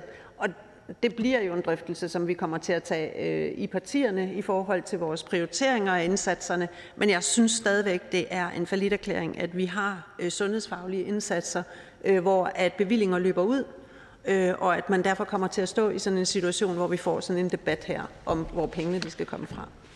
Ikke flere korte bemærkninger. Tak til ordføreren, og det betyder, at vi går videre, men nu er det her Peter Hvelplund, Enhedslisten. Ja, tak for det, formand. Og, øh, og tak til Dansk Folkeparti for at, at, at rejse den her debat. Øhm, og det er jo glædeligt, at man nærmest kan konstatere, at der er ikke noget sted, det er mere trygt at få en, øh, en overdosis end blandt øh, sundhedsordførerne her i Folketingssalen. Øh, fordi vi har alle sammen øh, er blevet oplært i at, at bruge øh, antidote. Nu kan jeg selvfølgelig godt stå og gøre mig lystig øh, over det her, men, men der er jo alligevel også et græn af sandhed i det, fordi det er jo lige præcis det, der er så afgørende for den indsats, som Antidote Danmark leverer, at, øh, at det giver muligheden for, at man kan reagere. Og når vi taler om overdosis, både blandt stofbrugere, men jo også blandt øh, smertepatienter, som øh, også kan komme i en sådan situation, så er det jo fuldstændig afgørende, at vi har muligheden for at kunne gribe ind øh, hurtigt. Øh, og her er der tale om en meget let tilgængelig løsning, Øh, og derfor så kan der jo kun øh, lyde opbakning til den indsats, som øh, Antidote Danmark leverer. Det hører jeg sådan set også øh, bredt set fra fra alle ordførere, at øh, at det er der. Øhm, og når jeg i særlig grad synes, der er grund til at rose den indsats, som som Antidote Danmark leverer, så er det jo, fordi det også er en indsats, som øh, primært er målrettet stofbrugere. Øhm, og der er det jo bare en meget velkendt problematik, at der er, jeg tror, det er omkring 200, der dør øh, årligt af overdosis på grund af opioider, øh, og hvor en en indsats med antidote øh, kan reducere øh, de øh, de dødsfald med med 70-80% øh, Og og det er jo en udbredt problematik, og når vi ser, hvordan opgaven bliver løftet rundt omkring i kommunerne, så er det jo åbenlyst, at at der er stor forskel på, hvordan den kommunale indsats er, og også hvor stort fokus der i det hele taget er på, hvordan man hjælper Øh, også stofbrugere, hvor der jo ofte kan være tale om om komplekse problemstillinger. Øh, og det er derfor, det er så anerkendelsesværdigt, at øh, at Antidote Danmark øh, netop gennem deres øh, kendskab både til til miljøet, men også de problemstillinger, man står overfor, kan levere en indsats, og de kan levere den hurtigt. Så derfor er der alt mulig grund til at bakke op omkring det. Øh, og det ser jeg sådan set også frem til, at øh, at det også afspejles i i regeringens indsats, fordi jeg er sådan set fuldstændig enig i, at den øh, bevilling, der ligger, den øh, den bør vi kunne få gjort permanent. Øhm, og så er jeg i øvrigt ret enig med med de bemærkninger, der kom fra fra fra fru Kirsten Norman Andersen i forhold til spørgsmål omkring tilgængelighed. Altså, efter min opfattelse så bør øh, Naxolon være, øh, være tilgængeligt, øh, altså også så man kan få det i håndkøb. Men det er jo klart, det er ikke noget, vi kan stå og beslutte øh, herinde i en debat i Folketingssalen. Der bliver vi nødt til at have den, øh, den, øh, den sundhedsfaglige opbakning til det, altså også for Lægemiddelstyrelsen. Men jeg synes, det er ret centralt, at, at vi her taler om et præparat, hvor der, der også er behov for, for let tilgængelighed, også i forhold til den problemstilling, vi står overfor, Øh, hvor det jo netop handler om, at, øh, at der skal kunne, øh, kunne reageres hurtigt, og at vi skal sikre, at tilgængeligheden er stor, også ude i miljøet. Øhm, så derfor er jeg sådan set fuldstændig enig i intentionen om det, og, og vi kommer også til at følge meget nøje med i forhold til den øh, debat, der bliver både på dansk og på europæisk plan, i forhold til at få fjernet øh, receptpligten.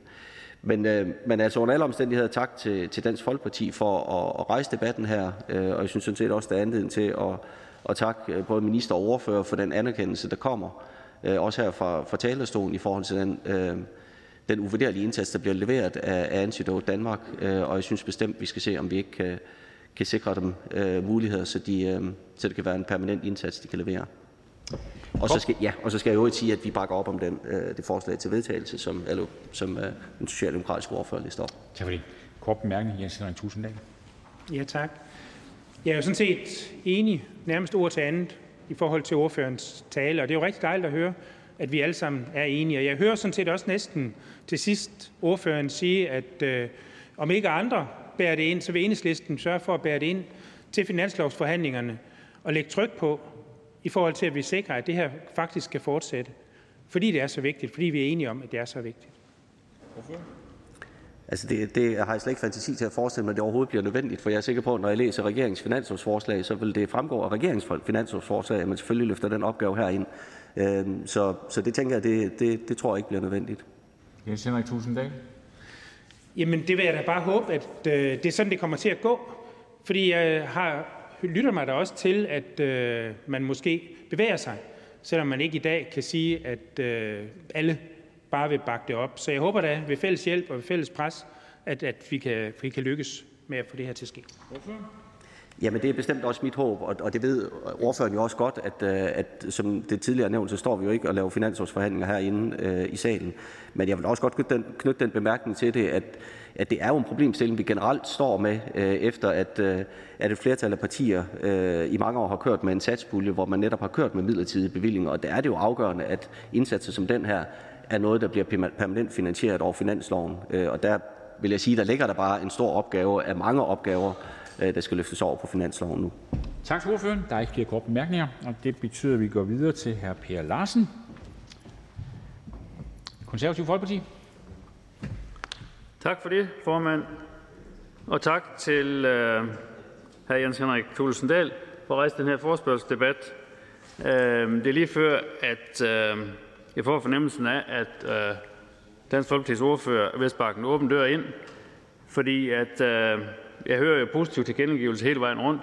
Øh, ministeren øh, øh, kunne ikke lige love finansiering her fra starten af, men hørte jo bestemt, at den socialdemokratiske ordfører var meget positiv over for for forslaget, øh, og det bør vi jo også være øh, i forhold til øh, den øh, første hjælp, øh, der ligger her, med meget god effekt. Så vi synes fra konservativ side, at det er et rigtig godt forslag. Det var blandt andet også derfor, at vi i VLAG-regeringen fik lavet en bevilling, som strækker sig over fire år, og den synes vi bestemt skal fortsætte. Og vi har også mulighed for, hvis der skulle være nogen, der interesserer sig for det, at finansiere det i vores eget finanslovsforslag. Tak for ordet. Tak for det. Ingen korte bemærkninger. Og så er det fru Mette Thiesen.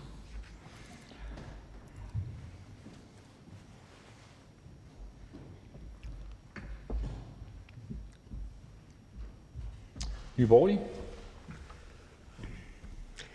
Så vil jeg istemme koret af dem, som har øh, haft den fornøjelse øh, at øh, blive uddannet i at benytte sig af reduktion.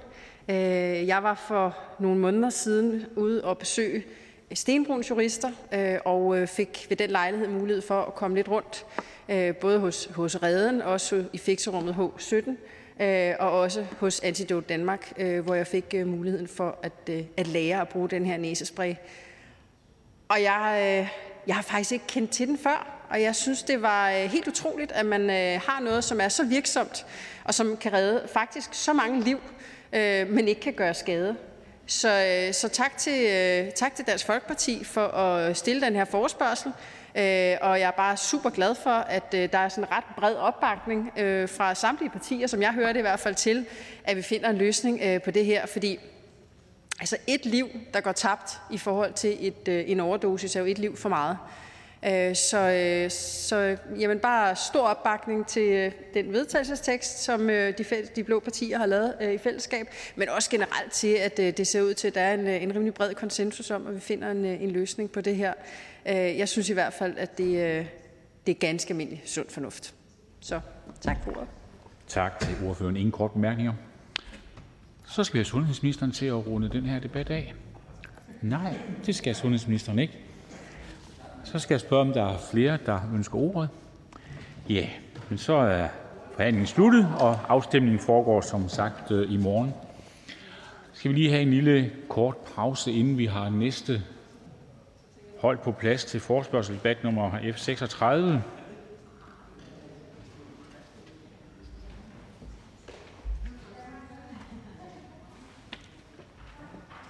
Nogen, der har set Lotte Rod?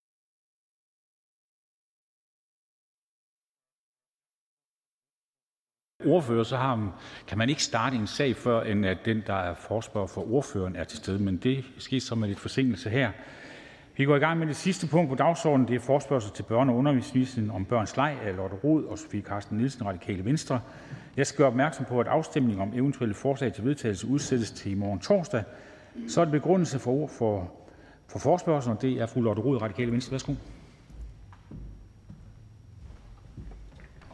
Tak for det. For et stykke tid siden besøgte jeg en øh, stor byggelegeplads i Rødovre. Jeg kom ind på den her øh, plads øh, fuld af nærmest en hel landsby af små grunde med huse og tårne og kaninbuer, som børnene selv havde bygget. Og der var en pædagog, der hang ud rundt omkring bålet.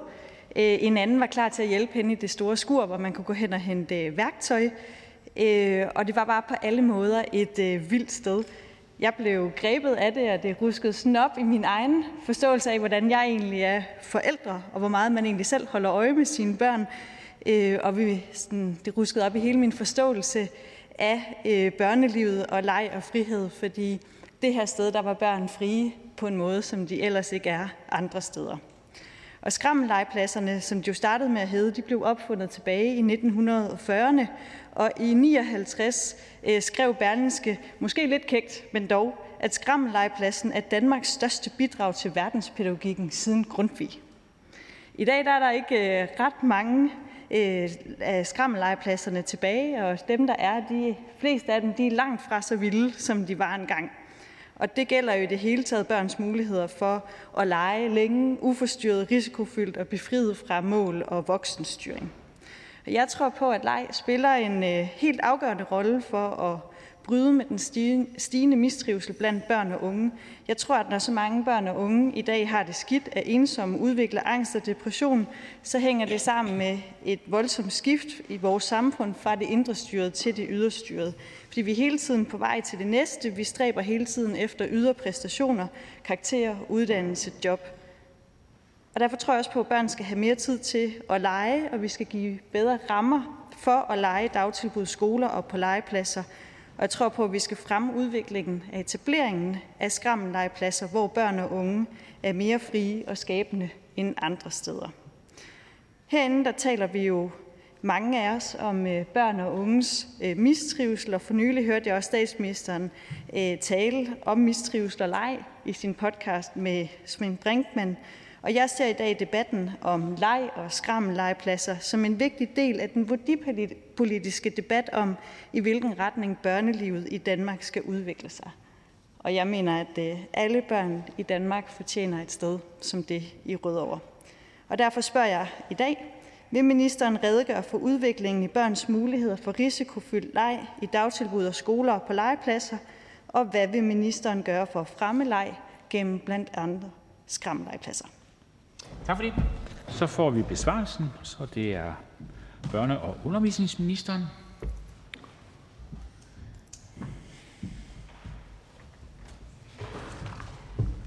Tak for det. Øh, og tak til Radikal Venstre for at sætte øh, leg til debat.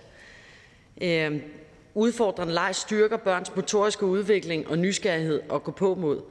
Øh, og jeg mener øh, utvivlsomt, at børn skal have mulighed for at mærke egne grænser og hvad de formår, øh, fordi det er med til at styrke både deres mod og deres evne til at kunne træffe egne valg.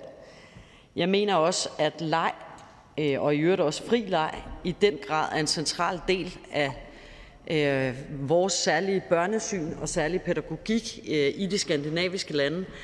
Øh, og de gange, jeg har besøgt lande, der ikke har den tradition, så noget af det, der virkelig er faldet mig for brystet, det er, hvor styret alting er. Altså, og i hvor høj grad både legepladser er indrettet øh, på en måde, sådan, så man ikke skal kunne falde og slå sig. Det er ligesom det primære hensyn. Øh, men også i hvor høj grad er hverdagen i institutioner øh, i andre landes traditioner øh, bliver øh, meget styret, og der er meget lidt plads til fantasien og til den fri udfoldelse. Øh, og det er faktisk en af de ting, jeg holder allermest af ved den danske børnetradition og pædagogik. Det er præcis vores forhold til, at det er rigtig godt og vigtigt, at man får gjort sig sine egne øh, erfaringer øh, med tingene.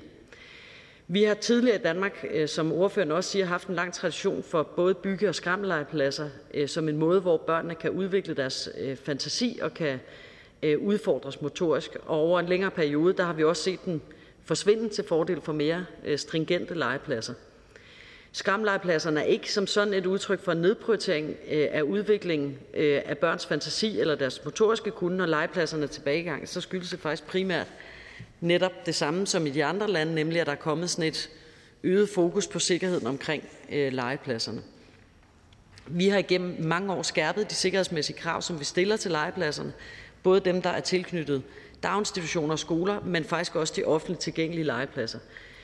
Øh, der findes blandt andet en række krav til legepladser og legeredskaber i bygningsreglementet i forhold til de offentligt tilgængelige legepladser, som skal forhindre personskade. Øh, og reglerne hverken fremmer eller forhindrer for så vidt børnenes mulighed for at udfordre en leg, men det er klart, at de regler ikke øh, understøtter bygge- eller skramlegepladserne. På den måde har de en anden karakter. Øh, og når det er sagt, så er det jo en kommunal opgave at drive legepladserne, og der er ikke noget, der forhindrer kommunerne i at oprette skramlegepladser, bare de sikkerhedsmæssige krav opfyldes. Øh, for mig der er det væsentligt, at vi sikrer, at børn kan udvikle deres motoriske evner og udfordre grænser og blive nysgerrige øh, på de legepladser, vi stiller til rådighed.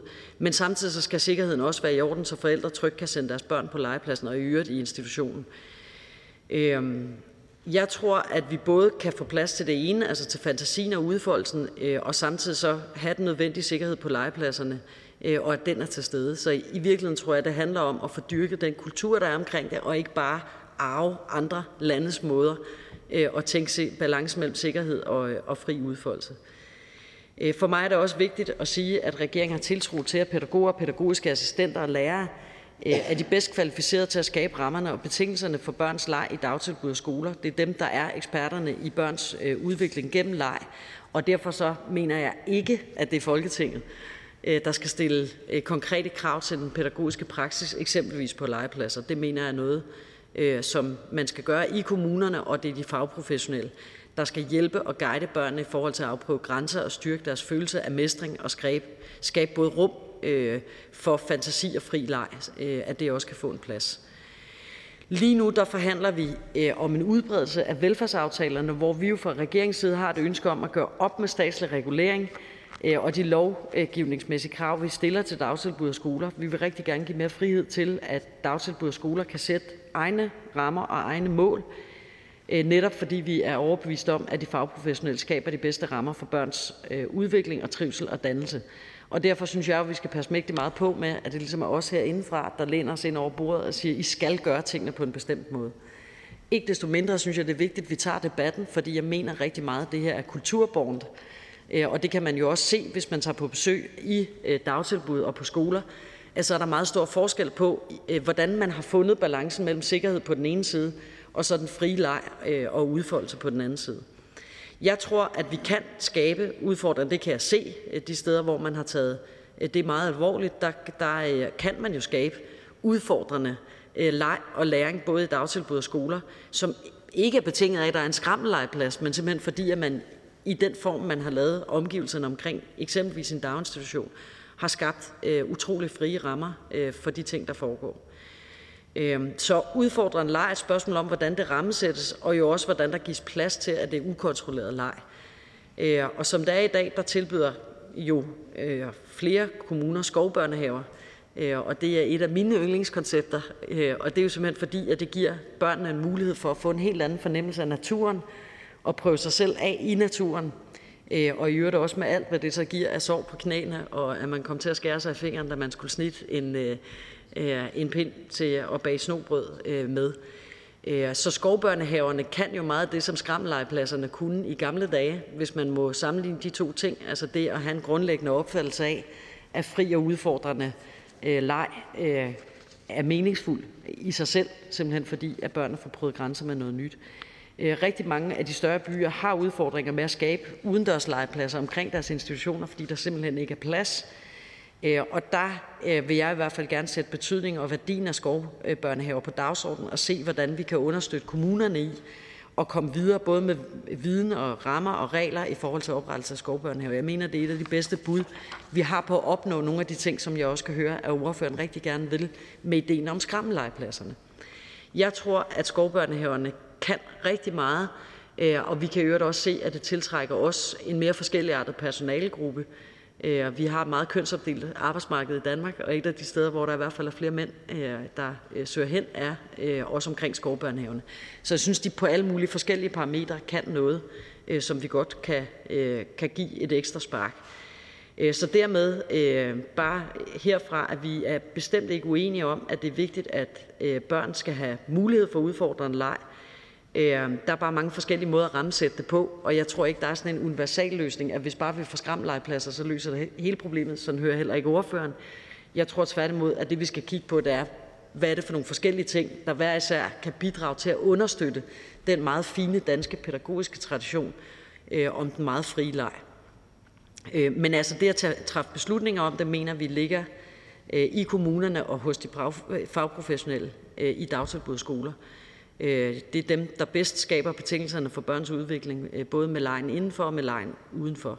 Men jeg vil gerne foreslå, at vi øh, sammen drøfter rammerne for udfordrende leg, både i udvalget, men i øvrigt også både med inddragelse af parterne fra Sammen om Fritiden og i Kvalitetsforum for Dagtilbud, hvor jeg vil synes, det var oplagt at tage en drøftelse af de her problemstillinger. Tak for ordet. Tak for det. Og der har nu adgang til en, en kort bemærkning til ordførerne, og det er der er en, der har bedt om. Fru Lotte Rød, værsgo. Tak for det, og tak for talen og øh, den fremstrakte hånd, og jeg vil meget gerne være med til at diskutere det. Jeg tænker også, at der virkelig er et stort potentiale i skovbørnehaven. Det er jo bare lidt træls, hvis det så kun er for børn, øh, så længe de er i børnehave, og der så ikke er et tilsvarende fedt tilbud for dem, der bliver de større børn. Fordi dem, der jo virkelig har glæde af en skrammellegeplads, er jo børn, der går i skole. Og derfor har jeg bare lyst til at spørge ministeren, fordi en ting er jo politik, som er regler, jeg er helt med på, at det er jo ikke det, Folketinget skal blande sig i her, men der er jo også noget politik, som er at sætte den værdimæssige retning. Og derfor vil jeg gerne spørge ministeren, vil ministeren være med til at fremme, øh, hvad kan man sige, øh, debatten og i det hele taget retningen med leg og den risikofyldte leg? Minister? Bare klart ja. Det synes jeg er helt vildt vigtigt. Og når jeg sagde, at det både er kvalitetsform for dagtilbud og sammen om fritiden, så er det fordi, jeg også mener, at det både gælder øh, de mindste børn, men at det også gælder skolebørnene. Ja, jeg tror, det er helt vildt vigtigt, og jeg tror i øvrigt, det, der blev sagt omkring trivsel, at det er fuldstændig rigtigt, øh, at det fremmer trivselen hos børn, at de får en fornemmelse af sig selv og deres egen væren i verden, og få bokset med de der kanter for, hvad kan jeg, og hvad kan min krop, og hvordan fungerer den i forhold til den fysik, der er omkring mig. Øh, og derfor så kan skrammellegepladserne noget, ligesom at skovbørnehaverne kan det. Øh, det var der i øvrigt også en del af de gamle fritidshjem, der var rigtig gode til Øh, altså at have placeret sig steder, hvor man var i nær kontakt enten med natur eller med noget, hvor man kom ud og fik prøvet kræfter med nogle ting. Der tror jeg også, vi har tabt noget. Vi har vundet noget andet, fordi der er en mere sammenhængende øh, dag øh, for børnene i dag, men på den konto tabte vi nok også nogle andre ting. Jeg vil meget gerne være med til både at, at få sat det på dagsordenen i de forskellige forer, hvor vi kan drøfte med parterne. Jeg tror, at der er rigtig meget af det her, der er et spørgsmål om at få lagt værdierne ind og få taget initiativ til at få drøftet meget mere end rammer og regler, og det hører jeg, vi er enige om. Tak til børne- og undervisningsministeren. Vi går nu over til forhandlingen og de almindelige regler for korte bemærkninger. Og den første ordfører er ordføreren for forspørgerne, fru Lotte Rod fra det radikale Venstre. Værsgo. Tak for det. Vi har øh, faktisk en øh, ret bred fælles historie om skrammellegepladser, fordi når man sådan dykker lidt ned i historien, så kan man se, at den første skrammellegeplads den blev bygget ved Arbejdernes Andelsboligforening. Øh, og jeg har også læst mig til, at øh, vores nuværende statsminister selv er kommet meget i Anneby, som øh, byggelegepladsen i Aalborg hedder. Og søger man lidt videre i arkivet, så støder man på en øh, undervisningsordfører fra Venstre, som i 90'erne taler varmt om legepladserne. Og øh, for et par år siden, der øh, blev min idé om skrammellegepladser faktisk kåret til den bedste sommeridé af Jyske Vestkysten af både Jesper Petersen fra Socialdemokratiet, Anne Mathisen fra Venstre, Henning Hyllested fra Enhedslisten og Henrik Dahl fra Liberal Alliance. Så måske er der lidt at bygge på. Altså, det var der tilbage i øh, årene øh, 1939, nej, øh, 1938 til 1944, øh, hvor man i Emdrup øh, ved Arbejdernes Andels Boligforening øh, var i gang med at lave det her øh, større boligkompleks. Og øh, der fik man fat i øh, det, der dengang var den førende øh, øh havearkitekt, Karl Theodor Sørensen. Han havde allerede i øh, 1931 udgivet bogen parkpolitik i Sogn og Købstad, hvor han havde filosoferet lidt over det her med udearealer og børns legemuligheder, og måske var den første til at hævde, at børnelegepladsen er byens allervigtigste form for offentlig beplantning. Og øh, han foreslog, Måske kunne vi forsøge at indrette en slags skrammellegeplads på et passende og ret stort areal, hvor børnene får lov til at udnytte gamle biler, papkasser, kvæs og andre ting. Og hans tanke var ligesom, at skrammellegepladsen skulle adskille sig fra den almindelige legeplads. Og jeg citerer ganske enkelt, at den byder børnene muligheder for at skabe og forme. Øh, de kan drømme og fantasere og gøre drømme og fantasier til virkelighed, i hvert fald til en virkelighed, som barnesindet er fuldt tilfreds med. En skrammellegeplads kan nogenlunde give byernes børn de samme rige muligheder, som landets børn har, der skal være kvæs, gamle brædder og brædestumper, mursten, tagsten, kloakrør, kasserede biler, både vogne, trillebør og hvad der ellers kan nævnes af skrammel. Børnene kan benytte det alt sammen. Alene dette, at de kan grave i jorden så galt de vil, vil give dem storartede muligheder. Men øh, de kom ikke sådan helt uden ballade, fordi der var voksne, der synes, at øh, børnene blev for beskidte, og øh, der var også øh, voksne, der synes, at det, det, de byggede, og hele tiden den måde, legepladsen så ud, var for grimt. Øhm, og den første leder af den her Emdrup Skram legeplads, John Bertelsen, han sagde sådan her, til tider så kan børnene forme legepladsen, så den er monumental og æstetisk for voksnes øjne, til andre tider så ligner den set med voksnes øjne en svinesti, men børns leg er nu ikke det, som voksne ser, men det, som barnet oplever. Det var tilbage i 1952. Og øh, over årene, der er skrammellegepladserne jo blevet til byggelegepladser, og de er blevet stadig mindre vilde. Og allerede i øh, 1990 var der et øh, nu voksent øh, barn fra den gang, som, øh, som fortalte sådan her. For en del år siden kom jeg øh, en dag forbi pladsen og fik lyst til at kigge ind. Jeg passerede en masse pænt påklædte børn, der spillede bold på den store plæne på vejen ned for at finde vores gamle jordstykke. Jeg blev meget overrasket over at se, at vores hus stod der endnu 20 år efter. For det var ellers en fast regel, at husene skulle pilles ned hvert efterår, og jeg spurgte nysgerrigt, om der, da ikke blev bygget nye huse hvert forår. Jo, en gang imellem bygger vi nogen, svarede en pædagog. I spurgte jeg. Er det ikke børnene, der bygger? Nej, svarede han. Det kan de da ikke finde ud af. Men øh, børn kan jo heldigvis meget mere, end vi tror. Vi skal bare give dem plads. Og øh, derfor tror jeg på, at vi skal gøre, hvad vi kan for at fremme, at der igen kommer øh, flere byggelegepladser og skrammellegepladser. Og jeg har øh, selv lige haft fornøjelsen af at besøge en midlertidig skrammellegeplads i Kolding, som en øh, Ph.D.-studerende fra Designskolen er ved øh, at undersøge. Og øh, jeg tror på, at tiden er til at, øh, at fremme den risikofyldte leg, øh, og jeg håber, vi kan gøre det sammen. Og derfor vil jeg øh, bare slutte med øh, at kigge tilbage til, øh, til 95, hvor Venstre og Konservative havde indkaldt den daværende undervisningsminister i forspørgsel. Øh, og her sagde Venstres ordfører, Anders Mølgaard, Venstre foreslår her, at lærere og pædagoger i deres uddannelsestid undervises i virksomhedsstart og selvstændighedskultur, og at man i skolebøger og undervisning som helhed inddrager eksempler fra selvstændighedskulturen, at børn i førskolealderen sikres bedre fysiske og kreative udfoldelsesmuligheder, såsom skovbørnehaver og byggelegepladser. Det var Venstres bedste bud på at sikre selvstændige børn. Og med det vil jeg gerne på vegne af Socialdemokratiet, Venstre og Radikale Venstre fremlægge følgende vedtagelse. Folketinget finder, at udfordrende leg er væsentlig for børns udvikling. Den aktive og frie leg er med til at understøtte og stimulere børnenes sociale, følelsesmæssige og kreative kompetencer.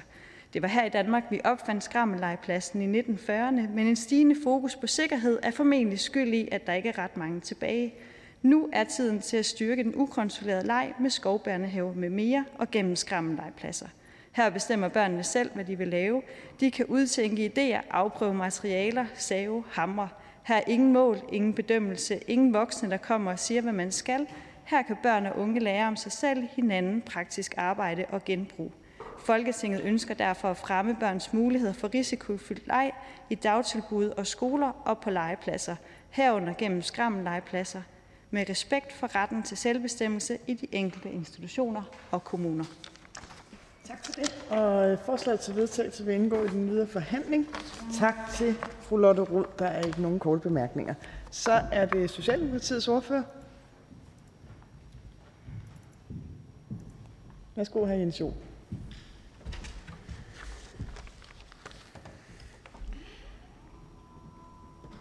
Tak for det til formanden og til fru Lotte Rod for at indkalde til forspørgselen om, om det her emne, som jo øh, nogle steder og i nogle sammenhænge giver sig selv, øh, fordi øh, mulighederne for at udfolde sig bare er der, men som jo rigtig mange steder i vores samfund ikke er så selvfølgelig, fordi det måske er afrettet, måske er sikret, måske er der sat øh, hegn op, så man ikke risikerer noget. Øh, jeg husker selv, altså jeg, jeg bor jo nu i byen, og det gør mine børn også, men, men da jeg voksede op på landet, der kan jeg stadigvæk huske både glæden af at, at bygge det der hønsehus og Øh, den lidt, øh, den lidt mindre glæde, øh, da jeg kom til at bakke traktoren ind i det, så det blev skævt.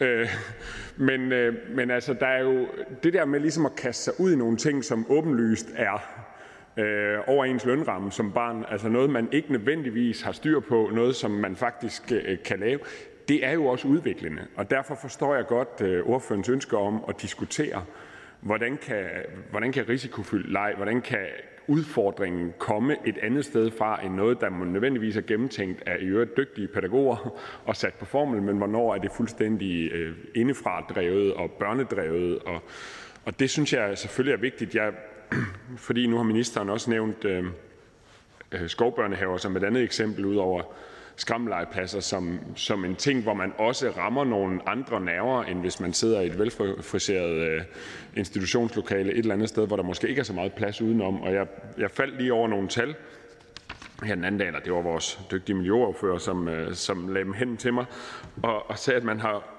øh, undersøgt, øh, for eksempel, hvor mange børn, der ikke har gjort et eller andet med naturen og sådan noget. Ikke? Så er der altså 70 procent, der ikke havde overnattet i det, eller 68, det, det er måske fair nok, men der er også næsten 40 procent, der ikke har holdt en snegl eller en æderkop. Og sådan noget, så tænker jeg, altså, man skal med bo langt ind i byen, før der ikke er nogen æderkopper. Men, men, men det siger måske noget om, at, at hvis, det, hvis man ligesom ikke sådan er ude i, om man så må sige, krone og, og, og afsøge de her ting, så, så opdager man det heller ikke nødvendigvis. Og jeg tror, der er øh, en, en selvstændig værdi i selvfølgelig øh, at, at lege med de her ting. Altså, mine egne unger gjorde det i weekenden, og jeg måtte på et tidspunkt sige til dem, jeg tror ikke, de der snegle, de overlever, hvis I bliver ved med at lade dem svømme rundt i det der store badebassin. Så siger den mindste på tre, Nå, de kan ikke lide at være i badebassin.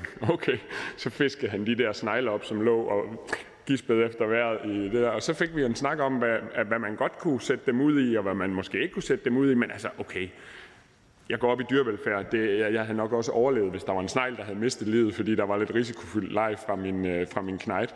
Pointen er bare, at det tror jeg faktisk er rigtigt. Jeg tror ikke, vi kan styre det, men jeg tror, det vi kan gøre, det er det, som ordføreren jo også bidrager til i dag.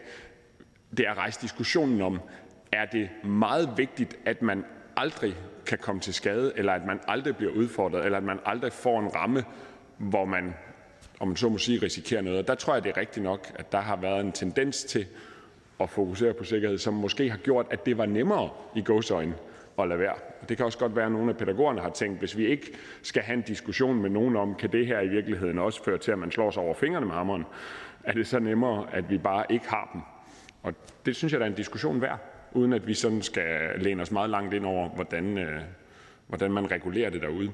Så, så vi støtter op om det, og det er jo også derfor, vi er, er bag vedtagelsen. Vi mener sådan set, at det er de fagprofessionelle ude i kommuner, øh, på legepladserne, i institutionerne, i fritidspædagogikken, i klubberne. Det er alle dem, der skal øh, sætte rammerne og inspirere til det, men, men vi kan selvfølgelig godt øh, være med til at i talsætte, at leg jo også, eller en, en vild leg, en, en udfordrende leg, en leg med materialer, man ikke kender, både har et perspektiv i forhold til at udvikle børnene, men jo også har et perspektiv i forhold til at få nogle diskussioner om konkret snegles overlevelse, og hvordan man passer på de dyr, man finder, og eller øh, genbrug, øh, materialekendskab, øh, genanvendelse. Hvad kan man gøre, hvis man faktisk, som fru Lotte Rod sagde, river husene ned hvert år, så vil jeg være med, at de har genbrugt materialerne til at bygge de nye hus. Og den diskussion øh, kan man godt bruge til noget øh, i, i et børneperspektiv, men jo også i et pædagogisk perspektiv. Så tak for at tage det op. Tak for det. Der er en kort bemærkning, fru Lotte Rod. Ja, tak for den øh, dejlige tale.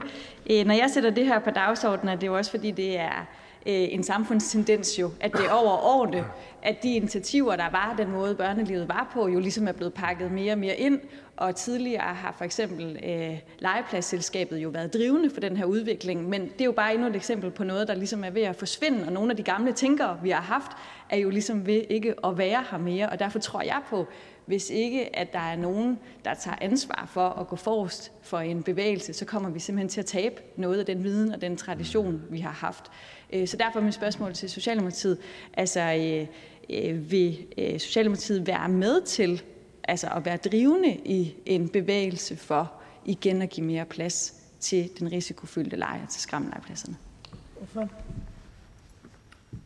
Altså på den måde forstået, at vi også skal forholde os til, hvilke rammer vi sætter om lejen, og om den forhindrer eller animerer til noget, så vil jeg gerne øh, diskutere det. Øh, er der en pointe i, at vi også fra politisk hold i tale sætter værdien i nogle af de her ting, så vil jeg også gerne være med. Jeg tror generelt set, at jeg er skeptisk i forhold til, om pædagogiske tendenser skal drives herindefra. Og jeg tror, jeg er enig med ordføreren i, at muligvis har nogle af de ting, der har været besluttet herindefra, og effektiviseringerne og eller pladsproblemerne. Og, eller, altså, der kan godt være ydre rammer, sikkerhedsforskrifter og sådan noget, som har været med til at, at indskrænke. Og det synes jeg, man skal passe på med. Til gengæld så kan man sige, de, de fyrtårn, som fru Lotte Rod øh, læste op fra, altså nogle af de tænkere, der har været på området, dem kommer vi jo aldrig til at erstatte. Og jeg tror sådan set også, at den pædagogiske udvikling trives bedst på det pædagogiske felt ved, at det er pædagoger, der diskuterer hvad for en risikofyldt leg er god, og hvordan fremmer man den. Men vi skal være opmærksom på, om vi forhindrer den, om vi kvæler den ved at have nogle proceskrav eller nogle sikkerhedskrav eller andet. Så, så ja. Ja, på den måde tænker jeg, at der er jo en politisk opgave i overhovedet at sætte det på dagsordenen, mm. og dermed er jeg også meget glad for den tilkendegivelse, ministeren allerede har mm. givet. Men det kan jo så også føre til, at der kommer pædagoger og siger, at der er faktisk nogle barriere, der står i vejen for det. Der er faktisk nogle regler omkring vores legepladser, som gør, at vi ikke kan udøve den pædagogik, vi gerne vil. Og vil Socialdemokratiet så være med til at kigge på det, så vi rydder barriererne af vejen? Ja, og det var faktisk det, jeg mente, når jeg siger, at der ligesom er tre runder. Der er dels de lovgivningsmæssige ting, vi har. Det synes jeg, vi skal diskutere i Sammen om fritiden og i de fora. Altså, er der faktisk noget, der står i vejen, så er der hele den diskussion, der er vores ansvar for den politiske italesættelse af det her behov. Og så er der endelig den tredje runde, som er den pædagogiske udvikling, om man vil. Og det er den, jeg synes, vi fylder mindst i. Men i talesættelsen, diskussionen af det, synes jeg fint, vi kan være i. Kommer de med konkrete barriere, øh, ting, som de siger, her har I været med til at indskrænke, så synes jeg at vi skal kigge på det. Fordi jeg tror, det, det er gavnligt både for børn og, og i øvrigt også for pædagoger at kunne udleve den del af det. Tak for det. Tak til hr. Jens Joel. Så er det Venstres ordfører. Værsgo, fru Annie Mathisen. Tak for det, formand.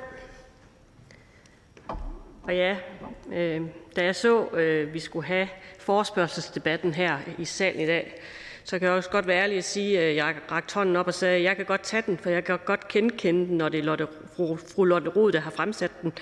Fordi jeg kunne jo genkende den fra, som, øh, som ordføreren også sagde, altså fra kronikken i øh, Jyske Vestkysten. Og det er rigtigt, der var jeg med til selv at stemme på fru Lotte Rods idé dengang øh, omkring skræmmende legepladser. Øh, men jeg må også være ærlig at sige, jeg havde det også sådan, øh, da jeg så den, så, øh, så tænkte jeg lidt, ah, er det nu også noget, vi skal bruge tid på her øh, i Folketingssalen? Øh, for jeg havde det også sådan, jeg tænkte, at det er jo noget, som vi jo også er enige om, at man skal udvikle lokalt, og man skal udvikle i de enkelte kommuner og på de enkelte øh, institutioner. Og man har jo forskellige holdninger til, hvad der er bedst øh, for børnene de forskellige steder. Modsat så anerkender jeg også helt klart, at øh, noget af det, vi gør og siger øh, her i Folketinget, er jo også med til at sætte en form for aftryk rundt omkring i landet. Og derfor tager jeg også gerne øh, debatten her øh, i dag. Nu vil jeg starte med at gå lidt tilbage i min barndom. Det tror jeg måske er helt naturligt, når man øh, skal starte med at holde en tale omkring det her emne. Øh, fordi fru Lotte Rod var jo også lidt omkring, at der er ting, der måske forsvinder, hvis man ikke også husker at i talsætte det. Øh, jeg er selv vokset op på landet. Øh, mine forældre havde frilandsgartneri, og jeg kan sige, noget af det i hvert fald vi havde, det var frihed til os at få lov til at afprøve også den frie leg, øh, og også den risikofyldte leg. Det med øh, både at få lov til at bygge huler i skoven, for den sags skyld øh, tænde bål og bage kartofler, øh, var noget af det, vi gjorde næsten fast hver sommer. Øh, jeg kan også huske, der er næsten ikke den slags dyr, jeg ikke har haft. Jeg har haft øh, får, jeg har haft en gris, øh, jeg fik lov til at få fra naboejendommen, og det var simpelthen fordi, at at øh, grisen der havde det ikke så godt, og nabomanden troede ikke på, at den overlevede, men jeg fik lov at tage den med hjem, og fik den faktisk, øh, fodret op og så videre. Jeg har haft marsvin, jeg har haft undulater, kaniner og så videre, og jeg har lavet mængder af labyrinter øh, i gårdspladsen, så de her marsvin kunne øh, øh, simpelthen drøne rundt i labyrinten og, og finde vej. Og det med, som hr. Jens Jol også i tale sætter, mængden af zoologiske haver, jeg har lavet, rent sagt, og samlet forskellige typer af insekter og inviteret søskende og venner på besøg, så de kunne komme i zoologisk have og studere de her forskellige typer af insekter, vi havde sat i forskellige syltetøjsglas, øh, var noget af det, som vi brugte masser af tid på øh, hen over sommeren. Og ja, netop det med at få lov til at bruge en hammer, med til at banke søm i og bygge huler højt op i træerne, var en naturlig del af vores opvækst. Øh, jeg har også forsøgt at give mange af de her ting videre til mine drenge, som også har bygget huler i træerne, og for den sags skyld været spejdere. For det er jo også en måde at hjælpe måske nogle af sine børn godt på vej. Det er at huske at hjælpe dem ind i foreningsliv, de steder, hvor de også får lov til at afprøve de her ting. Så ja, det kommer godt igen, når man så senere i livet skal banke søm i, eller for den sags skyld lære at lægge nye terrassebrædder osv., at man også har prøvet selv i sin barndom at banke søm i. Så ja, det med at fremme den risikofyldte leg, det synes jeg er en rigtig, rigtig god idé. Jeg kan også afsløre så meget, at jeg ved, at det er noget af det, som Lego også forsker i, altså den frie leg. Og hvad er det? Nu øh, bor jeg jo selv i Bilund Kommune, så jeg har hørt nogle af de her forskere fortælle om vigtigheden af at understøtte den frie leg, og som forældre lade være med at ødelægge den. Fordi det er måske så der, vi skal huske at i talsæt. Kære forældre, slip nu også jeres børn fri, så de også får lov til at afprøve den frie leg. Øh, for der har der måske nu generaliserer jeg måske lidt, men der har måske også været en tendens til, at man som forældre måske også overbeskytter sine egne børn for meget, og dermed ikke giver dem muligheden for at få lov til at afprøve nogle grænser. Jeg kan runde af med at sige, at jeg holdt grundlovsmøde i min have i søndags. Øh, der var heldigvis også børn blandt øh, tilhørende, og det er sådan, at for enden af vores have, der, der har vi en eng, hvor der går nogle heste, og øh, der var en far, der fortalte mig efterfølgende, at han havde sagt til hans femårige dreng, smut du bare ned og kig, om der ikke skulle være nogle heste. Øh, og så kunne vi tydeligt høre, da han tog fat i det elektriske hegn. Men for at være helt ærlig, så er det jo også en måde at lære tingene på. Jeg siger ikke, det er det, vi skal sige til børnene, de skal gøre, men han fandt i hvert fald ud af, at når man går ned på engen og skulle kigge på heste, så skulle man lade være med at tage ved hegnet. Så jeg glæder mig til den fortsatte debat omkring skræmmende legepladser. Tak for det. Og det er jo en af den slags anekdoter, man er nødt til at høre til ende, også selvom tiden er gået. Så tak, tak for det. Øh, tak til fru Annie Mathisen. Den næste ordfører er fru Charlotte Brumann Mølbæk.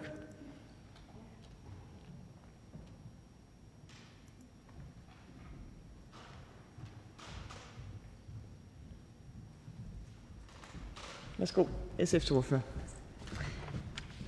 Ja, tak for det. Altså, jeg kan næsten forudse, at den her debat i dag bliver et forfald til alle mulige anekdoter, og det er i virkeligheden også rigtig dejligt. Øh, jeg synes, den her debat er utrolig vigtig. Altså, den handler jo både om, hvordan vi selv som børn, i hvert fald det, der bringer frem i os, når vi diskuterer det her, hvad var det, der gjorde os glæde, hvad var de spændende eventyr, og det er jo det, vi ønsker også for vores børn og alle de andre børn, der vokser op i Danmark, at de har mulighed for at udfolde fantasien, hvor de bare kan få lov til at lege og være børn. Øh, jeg er jo selv pædagog, og jeg har også arbejdet i daginstitutioner og klub og alle mulige forskellige steder. Og har så også selv været en del af øh, den hverdag og set, hvordan det øh, er, og hvad det betyder, når børn får lov til at udfolde sin fantasi, og en sten lige pludselig bliver til verdens mest kostbare diamant, og hvordan en legeplads pludselig kan være verdens sværeste borg at indtage. Jeg har desværre også set kolleger, som havde store drømme og håb for deres gerning, men som ikke har tiden, rammerne eller muligheden for at kunne udfolde det for barnets bedste. Forspørgen nævner selv skræmmende legepladser og risikofuld leg i sin indledning. I SF der er vi enige i, at vi skal styrke børns mulighed for at få stillet fantasien og måske en dag også udvide den. Og legepladserne styrker børnenes motoriske udvikling og i virkeligheden stimulerer også øh, eventyrlysten. Men det gør skoven også. Det gør skumgraven, man har i nogle bestemte haller også. De findes rigtig mange forskellige steder. Og øh, jeg kan også berette om, at øh, både som mor og pædagog har jeg oplevet, at risikofyldt leg kan være alle steder. Det kan være i daginstitutionerne, når de render med saksen, fordi nu er de lige pludselig lavet et eller andet løb, og det er en lille kniv eller et eller andet, de har i hånden. Øh, det kan også være, når de finder ud af, at de lige pludselig kan kravle op på taget af redskabsskuret og hoppe ned derfra. På den måde så kan man finde risikofyldt leg alle mulige mærkelige steder. Og vi kan godt lide skræmme legepladserne. Det synes vi er et rigtig godt tiltag. Men hvis fokus udelukkende er på skræmmelegepladserne, så løser vi ikke alle de udfordringer, der er med at, få frem, øh, med at få fantasien frem hos børnene. Og i virkeligheden er det måske også en helt anden tænkning, vi skal have, så vi ikke siger, at det er os, der får fantasien frem i børnene. Jeg tror, at fantasien bor i børnene, er i, i sig selv, så det handler måske mere om, at vi ikke skaber nogle rammer, hvor vi kommer til at lukke ned for fantasien. Men det sker også sammen med dyrene. Der er jo også forskellige fritidssteder, hvor der er dyr til stede, hvor man kan være sammen med dyr. Der er øh, skoven, som jeg også tidligere har, har, øh, har sagt. Så der er mange forskellige øh, steder, hvor man kan, man kan have lige præcis de her rammer. Og vi har alle sammen hver vores rammer, vi har udforsket, da vi var børn. Og så skal vi også huske på de børn, som måske ikke synes, det er et hit at være på en skrammellegeplads, men som hellere ser, at deres øh, kreativitet øh, bliver udfoldet på et stykke papir øh, eller sammen med nogle øh, perler og tegne universer der. Det er vigtigt for os i SF, at det ikke er noget, vi detaljstyre helt fra Christiansborg. Det er noget, man skal finde ud af lokalt, hvad der giver mening. Øh, vi har sådan set enormt meget tillid til pædagogerne, og det er jo også det, det er opstået af. Det er ikke opstået fra Christiansborg og skræmmelegepladserne, men det er opstået derude, øh, og det skal vi sådan set blive ved med at give de bedste øh, vilkår for. I stedet for at vi politikere stiger os blind på et redskab til at stimulere fantasien, så har vi brug for både skræmmelegepladser, men faktisk også mange andre konkrete tiltag. Og så kommer vi over til det, hvor vi synes, at Christiansborg har lidt mere betydning i den her sag. Det er noget med et loft. Læg et loft over forældrebetaling, så der er tilskud til dem, der har allermindst. Vi vil gerne have bedre normeringer i SFO'erne og fritidstilbudene, så det ikke bare er en opbevaring for børnene, men så pædagogerne rent faktisk kan få lov til at udfolde de drømme, der faktisk første omgang gjorde, at de tog uddannelsen. Da folkeskolereformen blev indført, tog man penge fra øh, fritidspædagogikken og puttede dem over i de længere skoledage. Skulle vi ikke prøve at tænke nyt, som spørgens parti jo også plejer at sige? Lad os give SFO'erne og fritidstilbudene deres egen lov, som ikke bare er et vedhæng til skolelån, men har sin egen lov og sit eget formål. Det vil være med til at skabe stærkere rammer for netop nogle af de øh, ting, som vi snakker om her, som kan være skræmmelegepladser, byggelegepladser, øh, dyre, ja, jeg kan ikke engang huske, hvad de hedder, de forskellige, hvor de, man har masser af dyr, man også går og passer samtidig med, eller hvad det nu end er, det giver mening lokalt set.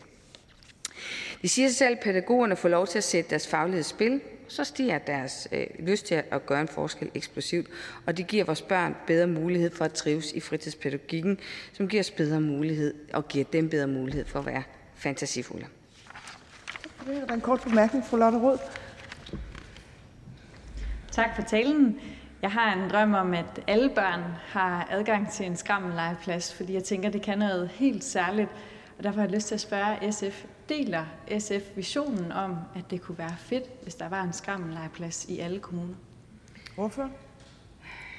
Ja og nej. Altså, det kan lige så vel være en øh, skovlegeplads. Det kan lige så vel være øh, byggeren, vi har i Randers, der har udviklet sig over tiden, hvor det var sådan en oprindelig byggelegeplads, men at udvikle sig i takt med, at børnene, der kom, der havde andre interesser, så blev det til skaterbaner, så blev det til nogle andre ting. Så jeg vil nødig gå ind og sige, at det er det ene tiltag frem for det andet, og det ved jeg i øvrigt også som pædagog, at det er rigtig vigtigt, at vi ikke sidder og detaljstyrer, at det er en bestemt ting, der er vigtig, fordi som jeg også pointerede i min tale, så børn forskellige, børn har forskellige behov. Men det, jeg synes, der er rigtig vigtigt, det er, at der kommer mange flere gode, forskellige øh, artede tilbud ude i kommunerne, særligt på fritidsområdet, fordi det er blevet øh, markant barberet ned, og det er, det er rigtig trist, for så har man lukket mange af de her små lokale initiativer. Fru Lotte. Men øh, det behøver jo ikke at være regler. Det behøver ikke at være det eneste, man gør. Man kan jo sagtens ville mangfoldigheden, og det er jeg fuldstændig enig i det, som SF siger. Og derfor bare spørgsmålet om, om SF vil være med til at fremme skrammellegepladserne med den særlige pædagogik, der ligger i det. Ordfører. Jeg synes, at der er rigtig mange forskellige legepladser, der er rigtig mange pædagogiske retninger, tiltag osv., der er lige så vigtige som den, der hører sig til omkring skrammellegepladserne. Og jeg mener, at det vil være et skråplan, hvis vi herinde for Christiansborg begynder at favorisere nogle bestemte og vælge nogle bestemte. For det betyder de facto, at vi så kommer til at nedprioritere de andre, og det er der altså også behov for. Jeg tror mere, at det vi skal have på Christiansborg, det er selvfølgelig at være i tæt dialog med dem derude og se, hvad er det, der virker. Men skab de allerbedste rammer for, at de kan folde den ud derude, så skal alle de her initiativer nok komme op og stå. Tak for det. Der er ikke flere korte bemærkninger. Tak til SF's ordfører, og så er det enhedslistens ordfører, hr. Jakob Sølvhøj.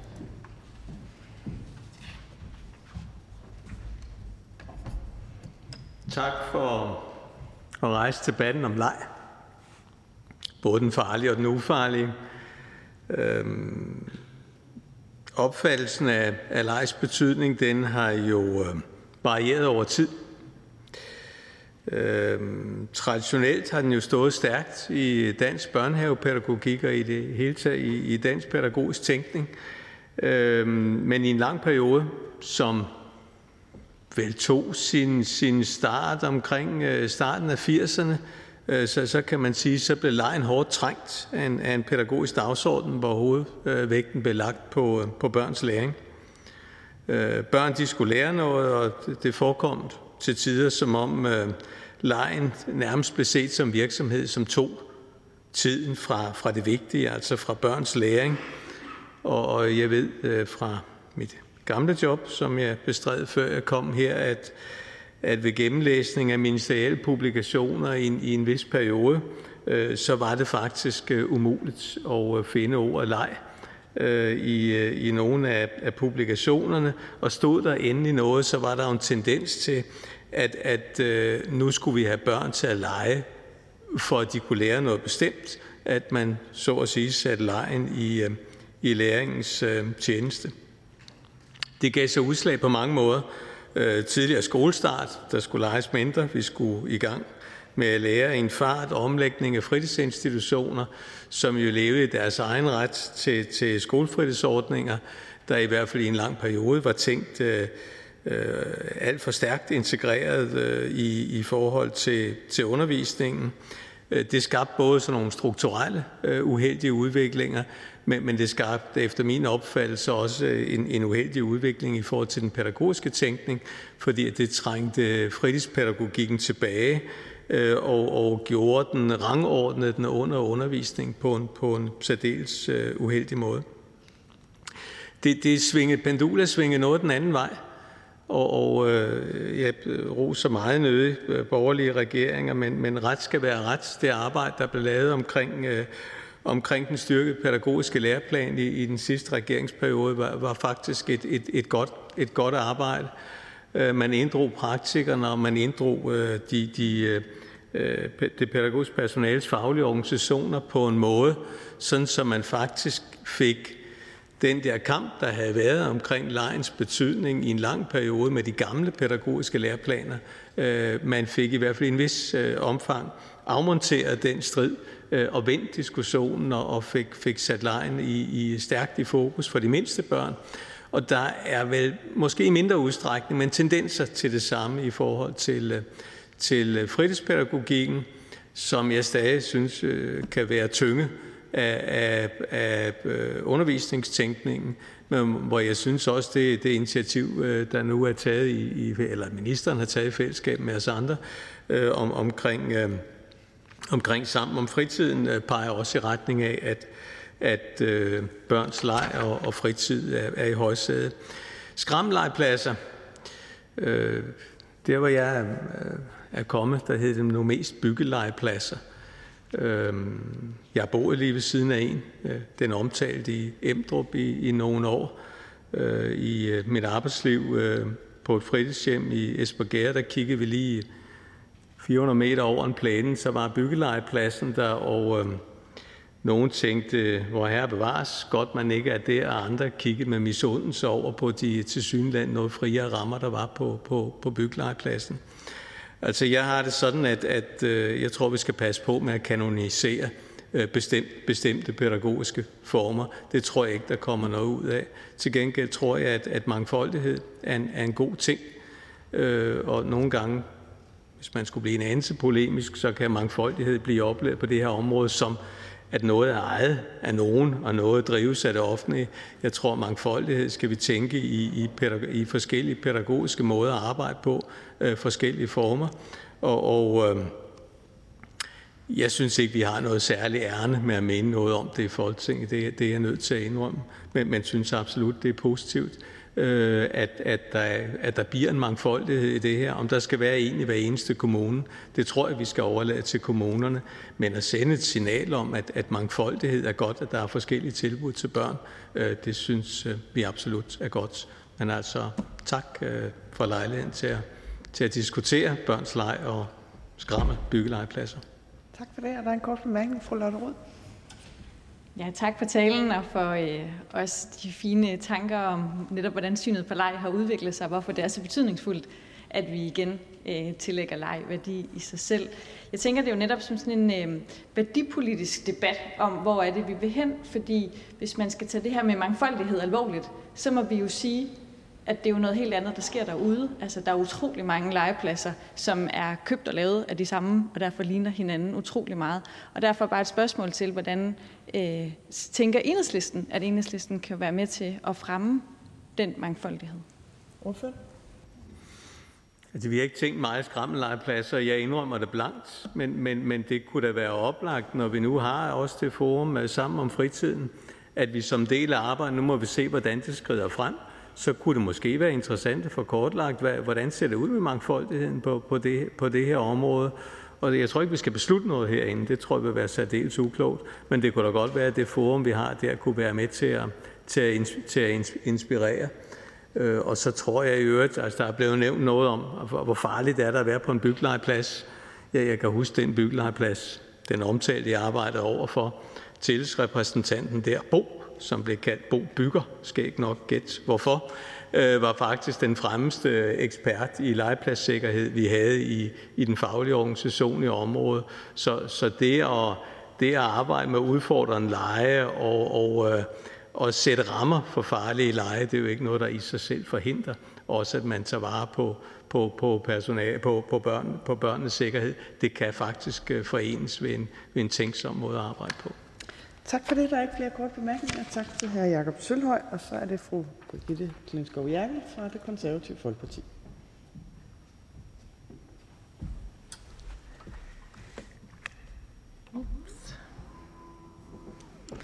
Mange tak, og tak til Radikale Venstre for øh, forespørgselsdebatten om øh, skrammellegepladser i dagtilbud, skoler og på legepladser.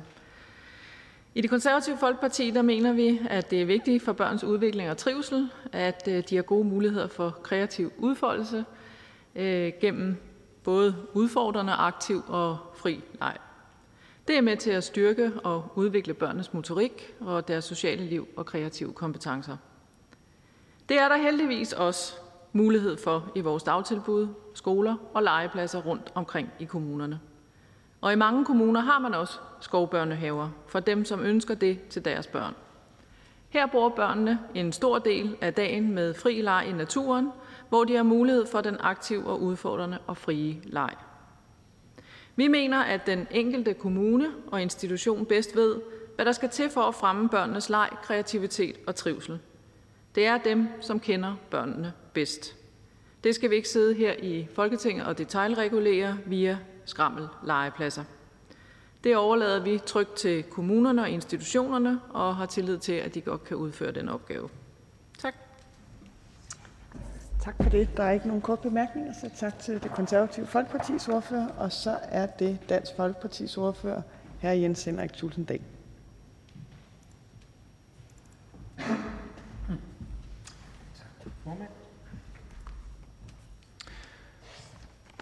Den her forspørgselsindhold er jo egentlig noget, der hører hjemme ude i kommunerne, som jo bekendt, som bekendt har ansvaret for driften af folkeskolen og dagtilbudene.